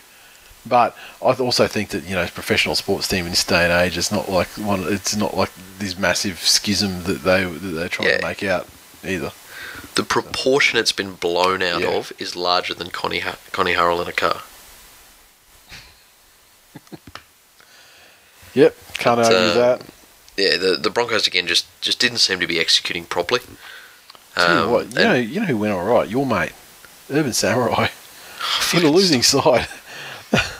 He's try, what a tryer. He's. Try, I mean, he, he, fucked himself up trying to score a try at one stage. There, you know, when when the game was actually still kind of, you know, kind of they're kind of in it still. You know, at least you know score wise. But uh, you know, other than that, it felt to me like he was the only one trying to do anything. yeah, look, Maybe the criticism of his hairstyle, you know, coming from this show has stung. It's making him, you know, put in a bit more. But I just think he realises how much of a cunt he looks like, he's, a bad bunch. He figures if he does nothing but run all game, at least his hair will be flowing in his trading card picture next year. That's his only motivation. Yeah. Self-righteous cunt. But um, the Dragons deserve to lose the game. Anytime they got in anything that looked like a scoring position, they they fucked it up for themselves. Yep. Um, Man Bun got close a couple of times, but but even in tries that a a proper second rower should score, should be able to force a ball down from, he he couldn't get them down and was held up by blokes half his size. So the the Dragons have probably got got some soul searching to do. Losing Benji Marshall in the lead up um, is obviously going to be a blow. Uh, um, if if for no, for no other reason than your preparation. Yeah. Uh, but uh, the the Broncos look to be cruising. Yeah. Um, but uh, again, I say it, and, and I'm echoing myself every week. If if they don't start flexing those execution muscles, they're going to lose them. And when they come up against a team where they really need to execute and be on point, If they're keeping within themselves though, and not you know stressing themselves out, and you know recovery's not a big problem and things like that, and they can win like that, then you know if I were a coach, I'd like you know that's fine until it happens. Because you know they had the game against the Cowboys, which is the one where they were really pressed, and they still found a way to win and everything. So Yep. You know they seemingly can turn it on when they need to, but you know turning on in April is obviously yeah, but they're you not they're not going to have the motivation of you know round four revenge for a grand final No, but if you need you know that every kind single of, time they need No. to. But if you if you need you know simple revenge as a motive to to get up for a game, then you need to fucking question your reasons for playing the sport entirely. There if you know, go. If you can't if you can't get yourself up to win, You heard it here win. first. Yeah. Broncos should question their worth as human beings. Well, yeah, clearly, and their fans. Yeah. That's not what I was saying, but I do support that statement 100%. Paul Mac underscore 78. The Dragons are like the cha- like Chapo at school. He's spent 10 days in Queensland and failed to score. the Ibis. As a Queenslander, I respect the hell out of Dugan's ability to run the ball with strength. I'd love to have a pineapple cruiser with him. MJ Eagle 23. This Broncos Dragons match is just like Batman vs Superman. You just want it to end. uh, Hammers. Broncos aren't boring because they take the two. They're boring because they could be so much better, which obviously echoes what you just said then. At Ives 81. So my wife, who never listens to This Week in League, agrees with Jay. Number nine's haircut looks like it looks like my sum up, sum down hairstyle I had when I was ten. and uh, finally, Hoop Dog eighty seven said, uh, "Can we combine the Matautia brothers into Matautatron, the decent first grader?" Next up, the Sydney Roosters got on the board, defeating the Rabbitohs 17 to 10 uh, at ANZ Stadium in front of a crowd of just a touch over 18,000. Friday night football, the Roosters, their 17 came from tries to Daniel Tupou, Aidan Guerra, and Dylan Napa. Um, Jackson Hastings, two of three conversions and a critical field goal. And the Rabbitohs, their 10 came from tries to Aaron Gray and Cody Walker, Bryson Goodwin, one of two conversions.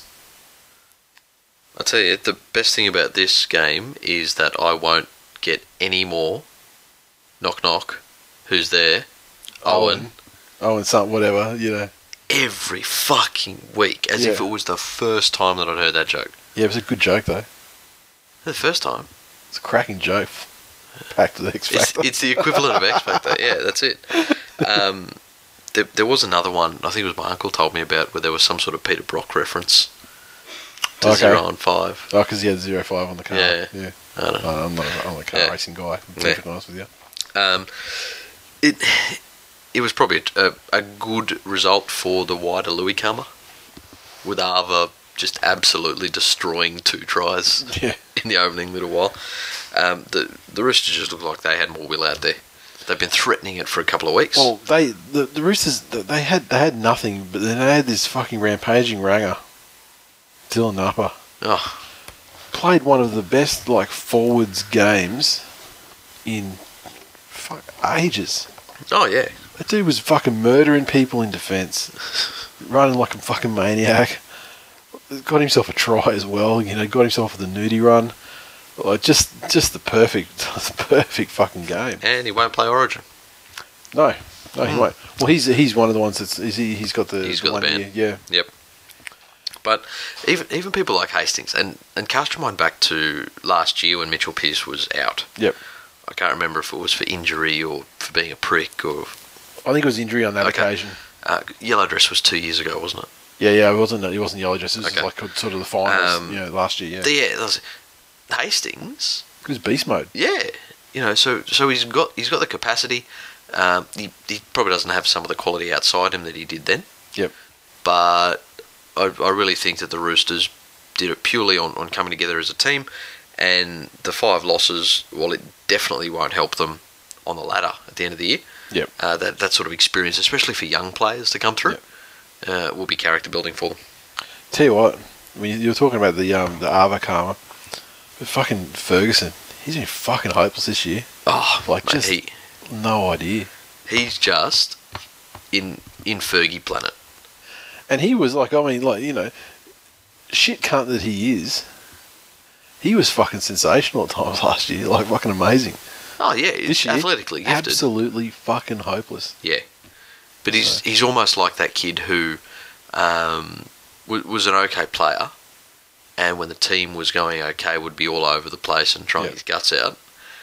But When the team's down, he drops his head and yeah, exactly. Uh, or or if the we, we had one kid at school who was fantastic when he was playing with us, he was all excited and happy and pumped. But if the numbers didn't work out, and they made him go and be on the other team that his mates weren't in, yeah, he just sort of kick his toes around, Yeah, not want to yeah. get involved. Yep. And Fergie just seems to be there. Yep. Just would rather be anywhere else than out on the field. you got anything else? Oh, mate. Yep. Southgate Reynolds back this week. Yep. I think he. We, we need a nickname for South. For one of their players. We've got nicknames for a lot of others. I was banding around during the week that we call Reynolds Centrelink. for the reason of He's the saviour of Redfern. so I'm, I'm throwing out there. That's not definitive. Yeah. Uh, somebody come up with a nickname for for Adam Reynolds. Yep. Tweet at the show. We'll use it ongoing. all right, cool. Is that it? That's it. Okay, Ma underscore Aaron. Great game by Napa. The only good thing we've seen a male redhead do since Richie Cunningham let Fonzie move in. Shunter 86. Such a spirited performance from Dylan Napa when I didn't even know he had a soul. Uh, Sam McNally 5482. Just when you thought there couldn't be a worse team than the Dragons, there's two. South and the Roosters. I mean, you know, come on now. The Dragons did come off 26 0 after like 40 0 or whatever the week before. Uh, Solzy04.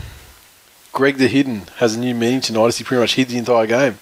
And that's true. His form's Still quiet, be, isn't got to be, be getting to the stage where it's starting to ring alarm bells from Queensland because he's usually started to, to get his origin taper going by now. It's got to be injury. Yeah. Don't know. It's, just, it's not good though. Um, yeah, but nah. Fucking Rabbitohs are the Richmond Tigers of the NRL. Completely fucking useless. Should be taken out the back and shot. That's why a West Tigers fan would be so passionate about the Rabbitohs performance. I don't know. Yeah. I do not know. Saturday afternoon, the Parramatta Eels 36 defeat the Canberra Raiders 6 at the Pillow Fortress. Crowd of just shy of 13,000 in attendance. And the uh, the Eels had double to Jennings, Kieran Foran, Beau Scott, Ken Edwards, and Brad Takairangi with tries. Michael Gordon, perfect six of six conversions. And the Raiders, a try to Techno Viking and a conversion to Jarrod Croker. And that was it. Yeah, tough afternoon for the uh, for the old Raiders. And, and look, I, I know that again. I, I shouldn't enjoy watching Parramatta play at all, but there is something I just I really enjoy watching Michael Gordon play football. Yeah. You know, he he's I enjoyed watching him back when he was at Penrith. he was fantastic at Penrith. Mainstay of my fantasy sides was sensational. Oh, it's amazing, and and I think he's showing that again. Whilst there, there was talk about him getting an Origin jersey uh, three years ago, That would have been about his peak time, I think. Yeah. yeah, b- before he he suffered the biscuits, but And then went Um, to the Sharkies. he's still the sort of player that that I just really really enjoy watching. Um, the other thing I can't believe is that purely based on form, Corey Norman, I would say, is in the top three or four playmakers in the comp at the moment. And I, I'm living in some fucking sort of bizarro world Yeah. where where he's starting to to live up to what he thinks of himself. You know, he's the the speed at which he plays has increased, and if you do that often enough during a game, if you're constantly at that level, you're going to create more opportunities. Yep. You know, he's he's going strongly to the line. He's passing more than than not passing, which is an absolute revelation for him. Um, uh, Body snatcher. yeah, he he's he's probably worth every, every bit as much as Kieran Foran is to that attack. Yep. Um, and it's a credit to the Eels and with a what's going on in their club at the moment, and b the the heartbreaking, soul shattering, sphincter puncturing loss they suffered last week, that they were able to pick themselves up off the floor, uh, and and get up for this game. Yeah. Look, yeah, I mean, uh, and the thing is, they're going even if they get all their points, Doc, they're going to still put performances like this together. Because remember what happened with the Storm? Yep. Like immediately after, they started beating teams 40 0. Yeah, like, I mean, admittedly, there was that time when, you know, the adrenaline, them. The adrenaline, you know, wore off and they did suffer some losses that Yeah, it was like really four games, three games, Yeah. four games or something. Um, but then they you know came back and you know provided some nuisance value and uh, going on there. But this one, it's fucking reality check for the Raiders. Really, that's that's the main thing to take out of it. They was absolutely smashed into oblivion, and and, and it was a game when personnel wise, they should have felt like you know perhaps. You know, it was good, it was a good game Yeah. for them, good matchup for them. It's certainly a good test of where they were, and they found out real quick. I tell you what, though, in a beaten side, somebody needs to buy Laurie Daley a fucking television or an iPhone or an iPad or something he can watch rugby league on because he's not fucking watching it. Yeah.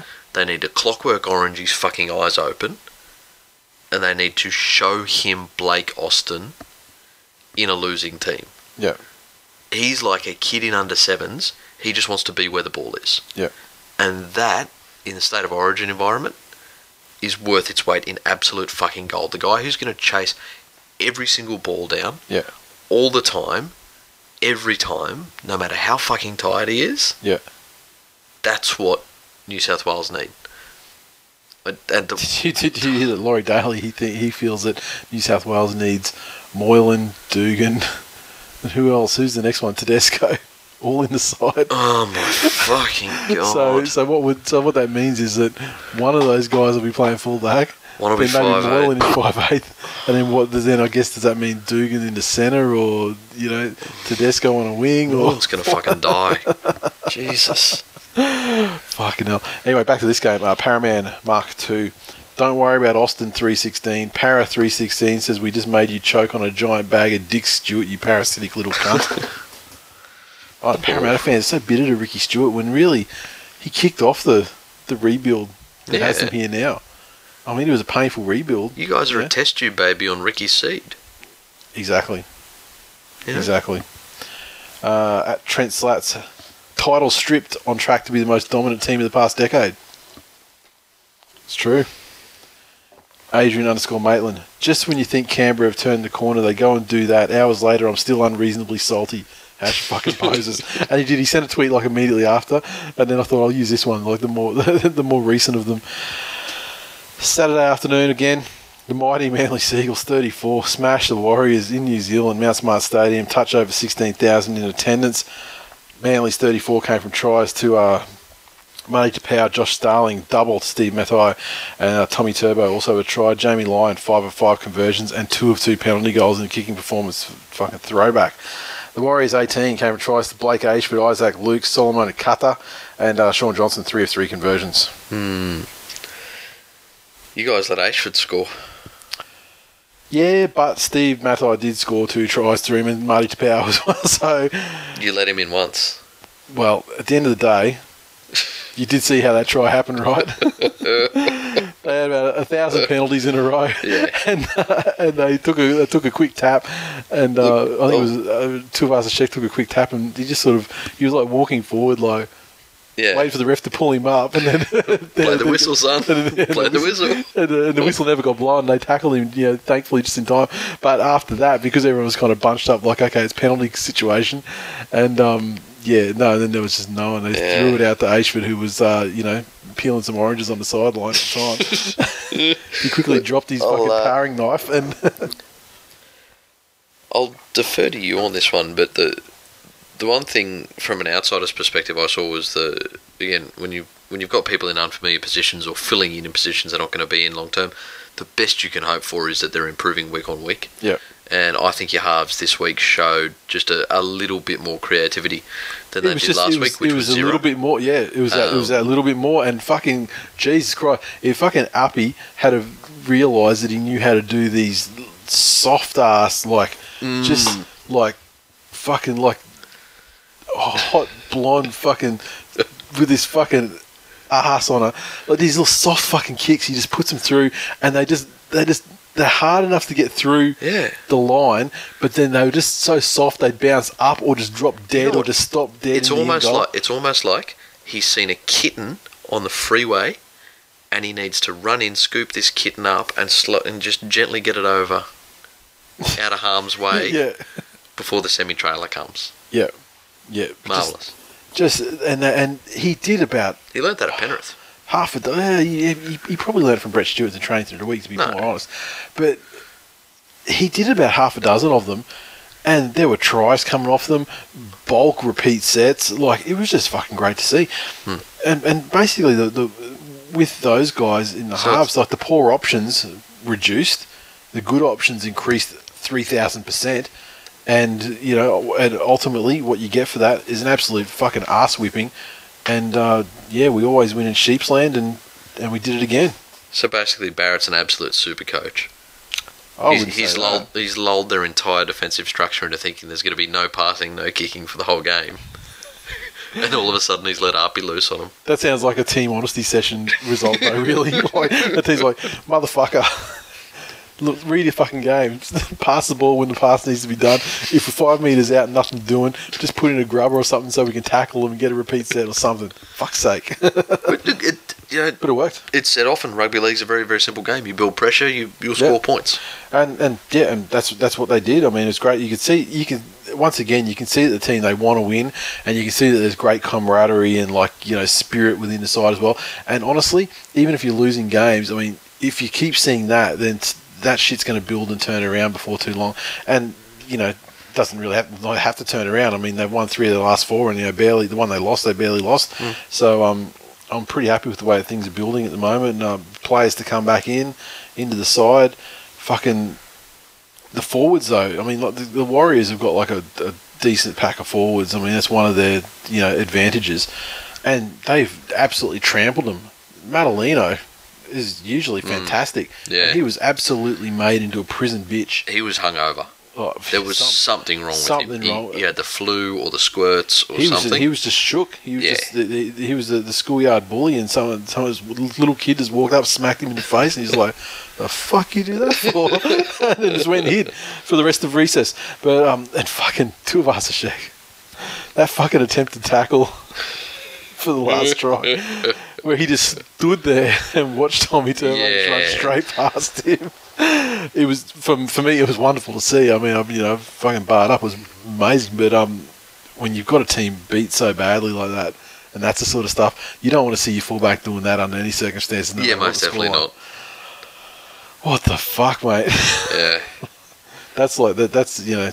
That's how you, you know you, you should be getting blocked by a player in your own team on Twitter after something like that. You know, you, you're abusing him so bad. It's just one of those. It's just one of those things. Like I don't, I don't mind losing a game as long as you can see the efforts there. Yes. And if they're not doing that thing where they're shaking hands and laughing after the game, That if you shits me to If you've gotten touched up, You should. I want to see the player that looks absolutely fucking filthy about it. Yep. Like just cannot get over it. Yep. That's the players you. want. I mean, I know it's you know it's, it's a different game to what it used to be, and it's, you know professional blah blah Oh. players making lots of money. You know, they're all I, friends. yeah, I, don't, I don't want anybody going to the team that beats them and finding out where their kids go to school. But for that immediate But somewhere in that ballpark, while you are still on that field, you you live, breathe, bleed, die Yeah. for that jersey, and if even if it's just Socialise after. even if it's just for show. Yep. For the fans, because I mean that's it. Like fans don't don't ask you know don't ask a lot in this money. I mean, players get a lot of fucking money, and it's like the fans aren't asking for that. I mean, Yeah. all you want is a team that competes for the full eighty minutes. Yep. And if they lose, it looks like it fucking hurts. yep, And spot on. uh, even if it's acting, I don't care if you fucking start laughing the second the, the locker room door shuts. Yep. I don't, just don't, I just don't want to fucking see it. Socialise after. Socialise after. You know, you can yuck it up with your buddy that you used to play with in the other team. Like, one person that did fucking show that it hurt though, Ryan Hoffman. Yeah. What a crap! I've never seen him so fucking wild. Like he was fucking wild. Mate, see- I, look, he's obviously used to a very disciplined side. I'm hoping guys was saying, man, I'm hoping uh, guys like Jamie Lyon and that was saying, yeah, dropping like 40 nil, 40, like, because that's that sort of thing you think would get the But hackers. I, I think it's you know again you, you look at people that, that you know in real life that have worked for worked somewhere all of a sudden have gone somewhere for whatever it was more money more Yep. flexibility whatever it may be uh, promise the world yep, and realise the place is just an ICC yeah, and see how frustrating it is for them. Yep. Imagine a guy going from Bellamy's world yeah. To this fucking idiot McFadden's world. to the fucking Middle Earth. Yeah, Imagine what he's thinking day in day out. The motivation's got to be hurting. yeah, and uh, it's funny seeing uh, Jakey Turbo like behind the try line, fucking trolling him too. Like he's just like, like he's just he's going wild, and Jakey's just sort of going up and tapping him, and like, and, he's like, and, he's he just and every time we try and walk away, he just go up and like just niggle him again. Uh, Yeah. good to see, good times. It's just great. See, I, I think that deserves an absolute punch in the face. Yeah, but Hoffman's not the guy to do it. No, he's not. He should have been sent off for absolutely fucking gobbing off at the referees as well at one stage. Yeah, I mean, he reckons he thought he had a point because you know they they got out of the in goal area. Of course, they didn't. I mean, the bunker once again, the system works. The bunker knows all. Yep. Hail, all hail the bunker, especially for critical decisions like that that benefit my side. I didn't. I didn't think of that till you said that. But looks like Tommy Turbo's going to be the next Michael Ennis. How so? Just, just the whole little niggle, niggle, niggle. That was Jake that was doing the niggle Oh, Jake was it? Okay. because it was his brother that scored the try. Oh, okay. Yeah. So he didn't even score, and he was doing. No, oh no, he's Ennis now then. No, and I see Hoffman. Hoffman was going berserk Yeah. and trying to start fights because something happened before that last try. Something happened in like play the ball and like he's and They Hoffman's gone for like. like an eye gouge. Like he's gone for something, and then so the try gets scored. The Manly players come in to celebrate, and then a bunch of Warriors come in to try and start fucking throwing Nice. down. And so then Hoffman's just like filthy, just going off berserk, and so Jake's just like poke, poke. Ennis. And it was funny, even in the um, even when it came down to the end of the game, like that that was close to the end, but there was like another couple of tackles or something. And I remember seeing at the end, um, was it the last tackle of the game when Lewis Brown had the ball, and you know the, the, the siren goes after he after he gets the ball from Yep. from dummy half, and he sort of just like jogs and he just starts walking. And he like, takes off again, and then he got he got about another ten meters or something, and they, they tackled him, and then it's like you know, you know blows the whistle of the game off, and then just everyone comes in, and the referee's like, "I'd "Oh, stop it, fucking relax." so, so the Warriors were like they were they were wanting to fight all the way, like all the way to the end, like so, uh, like as, Nice as a fan, that was kind of you know that would have been all right, I think. Um, uh, you know, better than you know seeing the whole smiling thing. But the, to see that fucking the massive tangent we've been on, to see that two of Tuivasa-Sheck, to see the, the way they fucking gave up on that play, yeah, was um, just Nah. awful, and, Criminal. and the amount of money he's on too in real like Australian currency too. Maybe that's a Roosters thing. Ex Rooster doing it. Ferguson doing it. Maybe, Lack of minerals. maybe. It's just lack of fucking respect for the for the your employer who's paying your bills. Too much almond milk Does almond milk come into it? in the lattes. Oh, they do the almond. I thought they did that fucking Bonsoy. What's that? Oh, it's like soy milk that, that fucking hipster douches Oh, really? get from their fucking Surrey Hills cafe. See, all I thought that's like the manly way to market soy milk, and it had a picture of Bon Scott on the front of it. No. Oh, okay, it's the opposite. Or maybe I think it was like this a couple of years. ago, I think it was some bond sword. It was like a tainted, tainted batch with some fucking like mercury in it or something. Maybe, maybe that's the problem. oh, where are we? Fucking chimpanzee fifteen. Did KFC piss the NRL off? Three tries in the first half and no video ref. Hash chicken conspiracy. Hash mm, chicken. um, at Tall Hayden. Matai double, the good old bet on whoever's against Ayshford coming through uh, at John 17. He uh, his response was he said uh, Warriors were poor, Manly conceded to Blake Ayshford. Hashtag no real winners. That was in response to me trolling him because I know I was favoured his tweet early in the week because he Oh, sent really? he sent one like you know Manly 13 plus and it was some like Ah, laughing okay, meme yep. or whatever, and so I was just like, uh, hi, yes, I called it. Remember me? Yeah, remember me, bitch. Um, Warriors suck balls. A more, you know, a more appropriately named Twitter account I've never seen.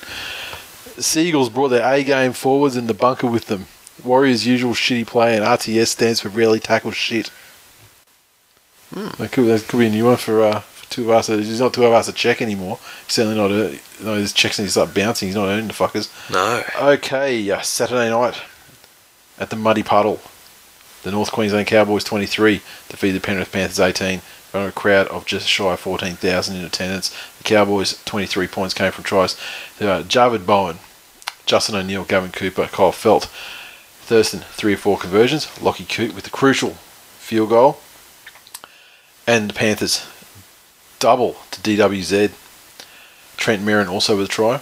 Jamie Soward, two or three conversions and a penalty goal. Yeah, I was actually really happy with their effort in this game. You know, you, you talk about if, if you lose, you want to see Yep. them go down swinging, and I really think we went down swinging. He came Um, out swinging. That was the main thing. I mean, Yeah, you know, exactly. very much so. But but looking at it, and I think Hook said over, over the last couple of weeks, we've beaten one of the premiership favourites and, and gone down by a couple, or by one point to to last year's premiership winners. So in the scheme of things, they're, they're not bad outcomes. classic hook. I I think that the the fact that we didn't give it away on too many stupid penalties or drop balls was the best sign moving forward. Um, the only criticism I have of the Panthers and the way they played was that they seemed to be too structured, and by that I mean they were ignoring uh, potential opportunities in front of them Yep. in order to get through a set and place a kick. And I'm absolutely fine with that at this stage of the season Yeah. it means they're working towards being a more competent unit. Um, and it was only really, I think, Lachlan Coote that won that game for the Cowboys. Yep. You can never put a rugby league victory down to just one player. It's a team sport. Uh, but you know, he had two massive try-saving tackles on Josh Mansour, and he kicked the winning field goal himself. Yep. And I think if anyone other than Lachlan Coote was at fullback, then we win that game. That's So- possible. So the fact that we can get ourselves back into it, look, there's some very you know minor criticisms and, and coulda, woulda, shouldas. Um, like in one of the one of the last plays where we really should have have scored. Uh, Walker Blake should have been out Yep. on his edge, but he'd come in before and was on the left hand side of the field Yep. to take a run. Yep. Good on you for wanting to, to put in the effort and get involved Get back to your but fucking get position. fucking back out where you should be because they've spread the ball right. Yeah. And the last pass, he, he was he just wasn't there, Yeah. and there was a fucking cornfield of space Yep. in front of him. So um, that's all stuff that, that they'll obviously go through in their video reviews this week. Um, but fuck that Cowboys forward pack. They do it Yeah. and they just do it with ease Yeah. when you've got a rotation of you know two two origin props Yep. um Taumalolo and then plus you got guys like Feldt in the side that are that are quick and nimble. They just marched us upfield all night. Yep. and that w- that was the the difference. You know the, the Cowboys didn't really do anything amazing in attack but just up the middle of the park they were solid all night. They were relentless. Yep. and uh, and never really gave us any respite How about Jonathan Thurston's defence for that first try? he had like about five cracks at him. Mate, Not his happiest moment. no, and fuck, he, he had some whinges during this game. Oh, um, And I, I don't know if, if it's one of those things where he's always been like that and I haven't noticed it, and now that somebody's pointed it out that he's the whingiest player in the NRL. I can't believe that you haven't noticed it before. I mean, Yeah, look, I, I always knew that he was he was chatty. This has certainly been something Um, at least for the last. It's like through his cowboy era, and especially through the era of Cowboys when they actually were getting to the finals and getting rorted out of the finals. That's when it really started to come to come. To Oh yeah, but in those finals games, So during talk- during the crucial call in blow up. oh, but yeah, but this But is the last this is couple of weeks I've seen it. any game where shit gets tight. Yeah, okay. Any any time when it's really on the line, he just goes fucking mental. And uh, So I'm probably yeah, I'm probably only noticing. it he throws because a lot of couple tantrums people, and stuff. A couple of people pointed well. it out. Um, the only thing I, I really would like to see an improvement on from Penrith is our goal line defence. There were a couple of tries that the Cowboys scored Yep. that really shouldn't shouldn't have been scored, like the Bowen try. Yep. Uh, he he should have been held up. Yeah. He had no right to get that ball down. Yep. Uh, and and I'd like to see a little bit more strength and, and determination. Yep. From the defensive line, but other than that, good showing by Penrith, beaten by a better quality side. Um, and look, I enjoy watching Lockie Coote do well. I really like watching him play. The base Chapo. I wonder if Javid likes to slide into DMs like his uncle. Hashtag family tradition. Hashtag low hanging fruit. At Shunter86. Can we count bonus points for losses less than six points? So brave, so many times, just not able to, you know, win. And uh, Shunter again said, uh, I'd say the X factor was the clutch field goal kicking of Lachlan Coote. Uh, By X Cruzy- Factor, he means the thing that won the game. It's just poor use of the term X Factor, really, isn't it? Cruzy06. Winning's not enough for the cows. Here comes the ref's fault and the eat a bag of Dick's Mansour. Hash of shit winners. Cruzy started a real vendetta against the Cowboys ever since the fucking Broncos Cowboys game with them whinging. Um, the Cronulla Sutherland Sharks 25 defeat the Gold Coast Titans 20 down there at Reclaim Australia Stadium in front of a crowd of just shy of 12,000 people on Sunday afternoon. Sharks 25 came from tries to Barba, Feki, Pryor, Holmes, and Fifita. Maloney missed with both conversion attempts. Holmes, two of three. Chad Townsend with the field goal. Titans, their 20 came from tries to McDonald, Taylor, and Cullen. Cullen, his debut too. He's a friend of a mate of mine uh, up there. He was playing for the Mackay side, and then I think he might have moved up to um, somewhere else last year, the year before he was playing Mackay. Always, you know, wanted to try his hand at uh, the NRL. Got the got the call up to the Titans and got the call up into first grade and made a good account of himself. Yep. Uh, three of three conversions for Taylor and a penalty goal. Yeah, good Yeah, on him. 20. Look, the it seems to be a bit of a broken record. You know, every week we're talking about the, the little titans that could, and they're punching above their weight, Yep. and they're you know, doing doing more than anybody thinks they should.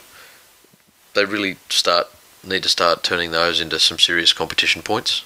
Yeah. Otherwise, they fall back into that category of easy beats. They've got a real opportunity now to, you know, they've had a couple of very close games against some better teams, but unless they improve their position on the ladder and keep it there, then teams aren't going to go to them with any sort of fear, Yeah. and they're, they're just going to they're just going to peter out. In saying that, they do have a little bit of potential. I'm still not sure that they're they're top eight material, but they definitely have the, the potential to be the the giant slayers that they've been a couple of times uh, in seasons past. They can go in late in the year and, and really knock off teams and put big scores on that they had no right to knock off. Let's not forget that they, the Sharks did did this without Maloney, without Lewis. Yep. So not only were they down uh, in numbers on the bench, but they're two fairly influential players Yep. you know. But credit to them, they had enough to get around and you know, switch positions. I was saying last week that they've got a fairly versatile backline, and and that helps when you're losing players in those positions. You done with that one? Yep. Yeah, unfortunately, this game is one that I didn't see because I was at the time. I was uh, playing putt putt on holiday. Yeah, Down at, uh, sensational. down at, uh, wherever that putt putt is down the Gold Coast there. Was is it Broadbeach or is it, is it Mermaid? I can't remember what, what, what suburb you call it in, but yeah, it's down around that one. Um, Luke Shark seventy four. Fifita has that X factor. He's either excellent with capital X or so fucked that it's X rated. I'll tell you what, I called out Wade Graham last week as as having improved. Fifita looks like he's enjoying his footy, Yeah. um, and and may even be less of a prig of a human being. I don't want to. I don't want to talk about what you know what he, what his human being status is. I mean, I think he's No. still probably a, Yeah, a bit grubby, yeah. But he, he seems to be in a better frame of mind and putting in more effort, which is what he's been faulted for previously. Yeah, but maybe the lack of effort. Maybe that was David too. Yeah, true. You never know. It's hard with these fucking guys running around. You know. oh, you shit cunt. Oh, sorry, it's your fucking brother. Starting to sound like Rabs. DMC Briz. The Titans look to be one good leader away from genuine finalists. And I think, yeah, genuine finalists meaning genuine bottom of the eighth sort of guys. But yeah, I, I, I agree with that. Once again, we what that's six games down, so you know, let's say a quarter of the season, and they're still, you know, they're still getting up for the the games. And let's see what happens around June, I guess. Look, th- But, there uh, are teams that I predicted to be in the top eight who are on exactly the same win loss as the Titans are now. Yeah. So Yeah. That's right. Long season. We'll see how it all Yep. pans out. Undiluted seven. Cronulla Sharks attempted child murderers. Hash freedom in decline. And that's one thing I did see. Poor old fucking Hino's little kid. You see what happened there? yeah, They tried to run him over with a fucking. Like, it's just the only, you know, just by the grace of the fact that like Hino is like a, a fucking bag of walnuts, you know, he's, he's stuffed into a condom, and the little kid, you know, he's like a bag of like peanut M and M's stuffed into, you know, like a little, you know, chip off the old block. But I was, so, I was so impressed to see the reaction of Sharks players. Like, how old's like, the kid? Fucking little, like two or like. So there's a good chance that that kid. could have fucking died, man. Well, no, he's couldn't have because that kid is sixty percent peptides, Well, no, no, because 2011. and he was, and it was was also he still before, with the and he was still Tigers? at the Tigers then, yeah. Fuck, he could have been killed. He could have been, he could have been That's crushed. horrible. But to see the reaction of players, like see, um, like Barba, he's sort of just been like looked around and just gone like, fuck, speed that he hasn't displayed in you know Yeah, in a long time to get down there and get get the kid. And then Fifita goes fucking Hulk on the yeah. on the on the golf buggy. But oh, have you heard have you heard the uh, if there's any inquiry as to you know how all of that that could have possibly happened? Fuck, I just think I'm thinking myself. I think, geez, first thing would have been, is the kid all right? Second thing, what was the kid doing who was in charge of that fucking? Who was in charge of that golf cart? And then just fucking just put my fist through them until there was nothing left. Yeah. I don't know, man. It- Look, it, it was a horrible thing that happened. Mm. Absolute horrible thing that happened.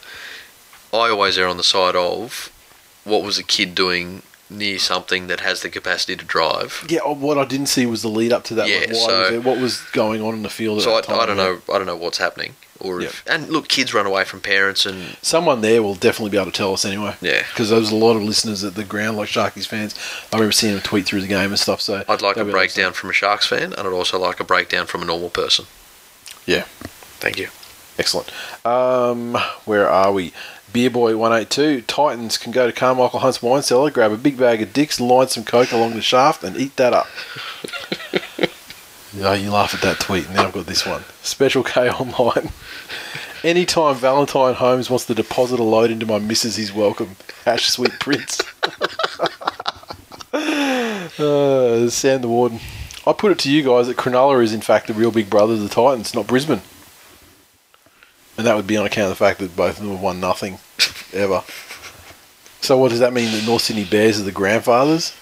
Or the Yeah. brothers? Or God knows they got fucked enough. Yeah, nice. Um, the Newcastle Knights 18 defeat the West Tigers 16. Hunter Stadium over 21,500 in attendance. The Knights 18 came from tries to the Uarte Pate, Korbin Sims, Nathan Ross, Trent Hodkinson 3 of 3 conversions, defeating the Tigers 16 with tries to Teddy, uh, double to Rankin, and uh, Rankin with 2 or 3 conversions. Mm.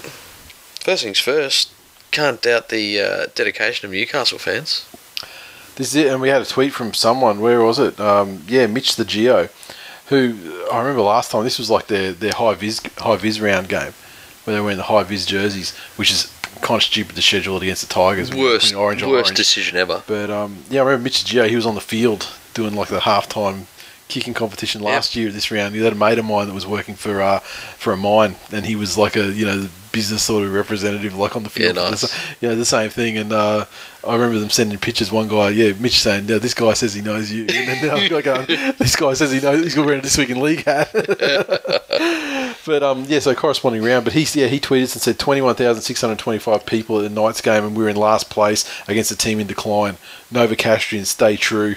Hashtag Yeah. crowd X factor. Fucking good on them. Yep. Fuck get yeah. it, get out there. It's like the old team. days of marathon attendance Yeah, because they used to be like you know used to be very reliable and always you know far more you know than they deserved often. And- uh, yeah. look the Tinkler's gone. The fans have come back.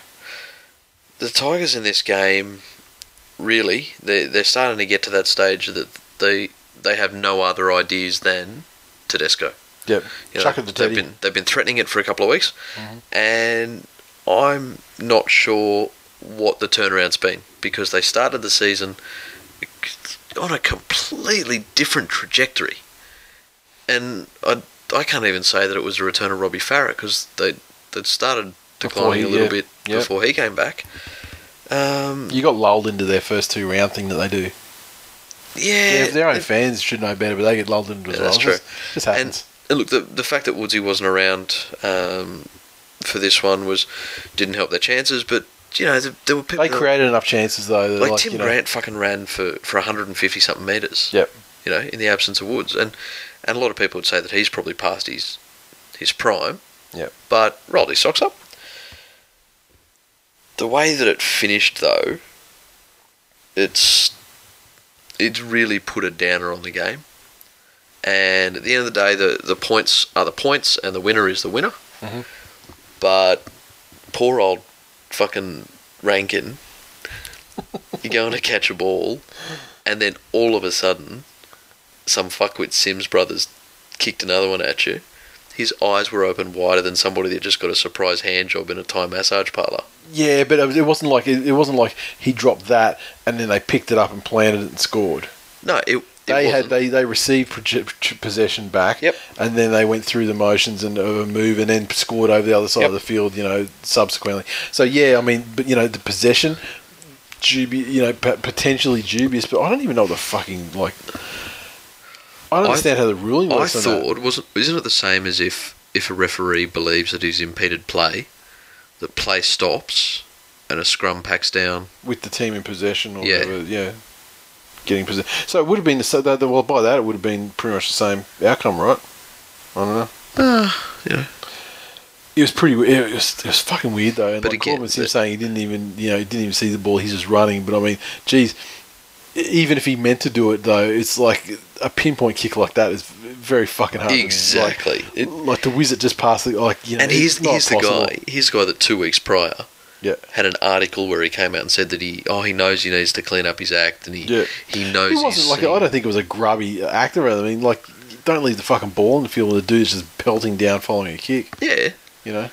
But I um, can't believe that you wouldn't have seen it though, because if you got eyes for the ball, I'm, you know, well maybe maybe that is maybe that proves he didn't see it. The fact that he didn't even like instinctively reach down and try and pick it up or something. no, You know what I mean? not at all. So Not at all. Yeah, Not when you're chasing. But if, yeah, if you can't see a rugby league ball when it is close enough to hit your toe on the ground, yeah, you have vision fucking problems. yeah. But I'm thinking like if you're if you're pelting down with the ball and you see a ball in the field, you know, your instinct would be pick it up. Oh fuck, there's the ball. I can pick it up, and gee, I only got to trample this guy. And oh no, there's another one coming down there too. No, I, Yeah, yeah, don't I, I don't think that proves anything at all. Yeah, I don't know. It's just it's, it's it was just, it was a strange You situation. know what? The, the sort of player that's got that in his game, I'm fucking glad he's he's not going to play Origin. Yeah. Don't want that at all on the side. I see. I don't even think it's like a grubby thing. This is the thing. I don't think it's like a. You know, maybe Tigers fans have probably got a different perspective on it. Yeah, it wouldn't it wouldn't surprise me. Yeah, But- uh, again, I, It's just a weird a weird to, thing. to I don't kick, think it's to kick it. Yeah. What are you doing? Maybe he's trying to clear it off the field. It worked. He kicked it dead over the dead ball line, out of play. Beautiful. Two, but no no place for two balls in the Hmm. Yeah, field like fair enough. But then why lie and say he didn't see it? Because maybe he didn't. You know? Maybe he didn't. Who knows? I want to deep dive into the machinations of the Sims brain. Well, I mean, you know, we've seen his fucking brother what he can do in pressure situations. One of my favourite players ever. one of my favourite moments of rugby league ever. Like, and I mean, I hate the storm, like with the passion of a thousand burning fiery fucking suns. But that moment Oh, was was just so delicious. It was bad. I, I, sw- I swear, it's like just I, have been I've been using that just the, the salt generated from that moment. It's like I haven't had to fucking spend money on the expensive fucking molten sea salt or anything for years. like eight years coming on. so bounteous was the harvest. second, second only to Gerard Beale breaking Lockyer's face. See, like I don't delight in injuries of players, unless it was someone like you know Ferguson or something like that, or, you know Louis or something like that. But um, yeah, that was pretty fun. That was for for me. Like the, the the funny part is that the Lockyer didn't have the minerals to fucking front up next week to play finals against Manly. That's that's the. So you're saying that he self harmed? I'm saying that he may have overstated the extent of his injury. Oh, and okay. maybe, I, and maybe took the easy option. I thought you were of- implying that he ran into the knee on purpose to no, no, I was implying game. that he didn't get injured really at all, and he basically used it as a way to sidestep the beating that he knew was coming his That's way the following week. Fucking 9/11 level conspiracy. Mate, I tell you, jaws do not melt at that temperature. oh, fuck. Um, Mitch the Geo says, uh, People talk about the Walker brothers as revolutionary coaches. Only a true genius could think up multi ball. hash winning play, hash tinfoil hats. Um, Matty McP25. Korbin Sims should be commended for getting that errant ball off the field to prevent anyone injuring themselves. Exactly, that's what I'm thinking. Tall Hayden. My opinion on kicking the second ball. Just want to say congrats to Ashton Sims. He's no longer the shittest cunt in his family. Tall Hayden, of course, being a Tigers fan. And uh, underscore O Sammy Boy underscore hashtag you know who in you know what. and um, yeah, so now what's that? Four losses on the trot. Mm. It's starting to look a little bit declining, especially when you when you give the only winless team in the comp, admittedly only by a matter of days, but when you give the only winless team in the comp their first win, that's uh, yeah, questions have to be asked. Monday night foot pitch. The Canterbury Bankstown Bulldogs 18 to feed the Storm 12 at AAMI Park in front of a crowd of just just over 11,000. The uh, Doggies tries to Mbye, Kerrod Holland, and Sam Perrett. Holland three of three conversions, and the Storm's 12 came tries to Tohu Harris and uh, Tonumaipea. Uh, where are we? Cameron Smith one of two conversions and a penalty goal. Yeah, the, the doggies this week certainly made an improvement on, on what they showed against the Raiders last week, and it became pretty apparent that the the more they have uh, Moses with the ball, the better they look. Yep. As opposed to the week before, where he hardly saw anything at all. Uh, this week he, he was more involved, got himself involved. Obviously scored the uh, the intercept try, um, but was more present in their attack. Uh, I, I think as well, Canterbury also uh, did well to back themselves mentally. Like they scored their first couple early on, Yep. uh, and then the Storm really looked like they were going to run over the top of them. You know, they came back, they leveled it up, and it, I thought, oh, geez, here we go, the Storm are going to run That's away the with this. takeaway from the entire game for me is that the Storm I think were far better, but Canterbury's defence Yeah, you can't take anything away, man. That was like some. It's it's the kind of defence that it's too early in the season to be seeing that shit because I mean they can't sustain that for an entire year. Yeah, yeah. But fuck me, if you, if they were defending like that and it was the last round of the season or the first round of the playoffs, I'd be tipping them to be fucking close to winning the comp because Yeah. that's the sort of shit you need. That's some brick wall. Like considering like Melbourne Storm were camped, like they were camped down there for Yep. like, fucking ages. and it's it's not like they're holding out Blake Ayshford or, or Jason Nightingale. It's not like Cronulla, Cronulla fucking throwing crash balls to Gallen or Gallen grabbing it every fuck, you know on the fifth tackle or anything. Oh, it's it was it was actually it wasn't like that at all. like it, and and for all his, for all his defensive uh, vulnerabilities, like Koroibete can score a try. Yeah, Like he's- Jesus, fucking hopeless in defence. um, yeah, he's he's big, big and strong, and, and to be able to to hold guys like him out for that amount of time, um, they they've obviously done some work this week, or or got back to where they should be this week. So, um, and fuck, can't that young kid kick a goal? Tremendous. Just just sideline all night. That's what they needed. That's fantastic. That's what a lot of sides needed. But yeah, Um, doggies have got theirs now. I mean, hopefully, I mean he's in the side again this week. As long, uh, know, I suspect he may get a reasonable stay in, in first grade, and certainly for my super coach purposes, I hope he does But, uh, because he's a cash cow. again, probably probably one of my, my top five players to watch in in the comp is James Graham. Yeah. and he's just that sort of lunatic who you can tell that a game's twelve all, and I think it was twelve all for you know maybe maybe thirty five minutes. Um, Yeah. That he just fucking loved every second of that game. Yeah, yeah. Like it was just okay. Come at me, son. Yeah. Come at me, son. Go. Oh, he absolute lunatic. Absolute love watching him play. Yep, he's. A, I, I remember saying, uh, was it would have been last year, probably maybe the year before. He's the he's the player that like you know that doesn't play for my team that I'd love to fucking have because he's just. You know, that's the guy that's putting in, and that's the Yeah. guy that's filthy when he loses. You know, that's exactly the kind of guy, you know. Exactly. And you know, again, he's he's had his his moments. He tried to give Billy a kiss on the ear. Yeah, but I mean that's Billy Slater too. I mean, fuck, I'd do worse if I got him within arm's reach. so look, I'm not going to hate. You know, you can't hate on that. Um, Flash 1480. What do you know? Dogs and Storm, another Monday night footy where the best possible result is a nuke falling on the stadium. uh, at Rev Sunny 101. Jesus, Kasiano was getting more attention from the authorities than Rolf Harris at a daycare centre. Oh, GT351 underscore Johns. I dream of the day we play a game where I don't require heart medication. These close games are killing me, but fuck, I'll take it. And uh, finally, Chapo, the base Chapo. Who needs Joseph Smith when you have Moses? Dun dun dun dun dun. dun.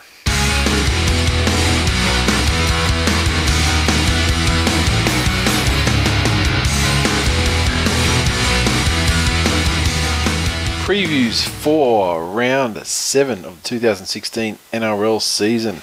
My notes have just scrolled way down. There we go. Thursday night football. Short turnaround football. The mighty Manly Seagulls take on the Parramatta Eels at Brookie. And uh, this one. Big game. The homecoming of, uh, of Kieran Foran to, uh, to Brookie.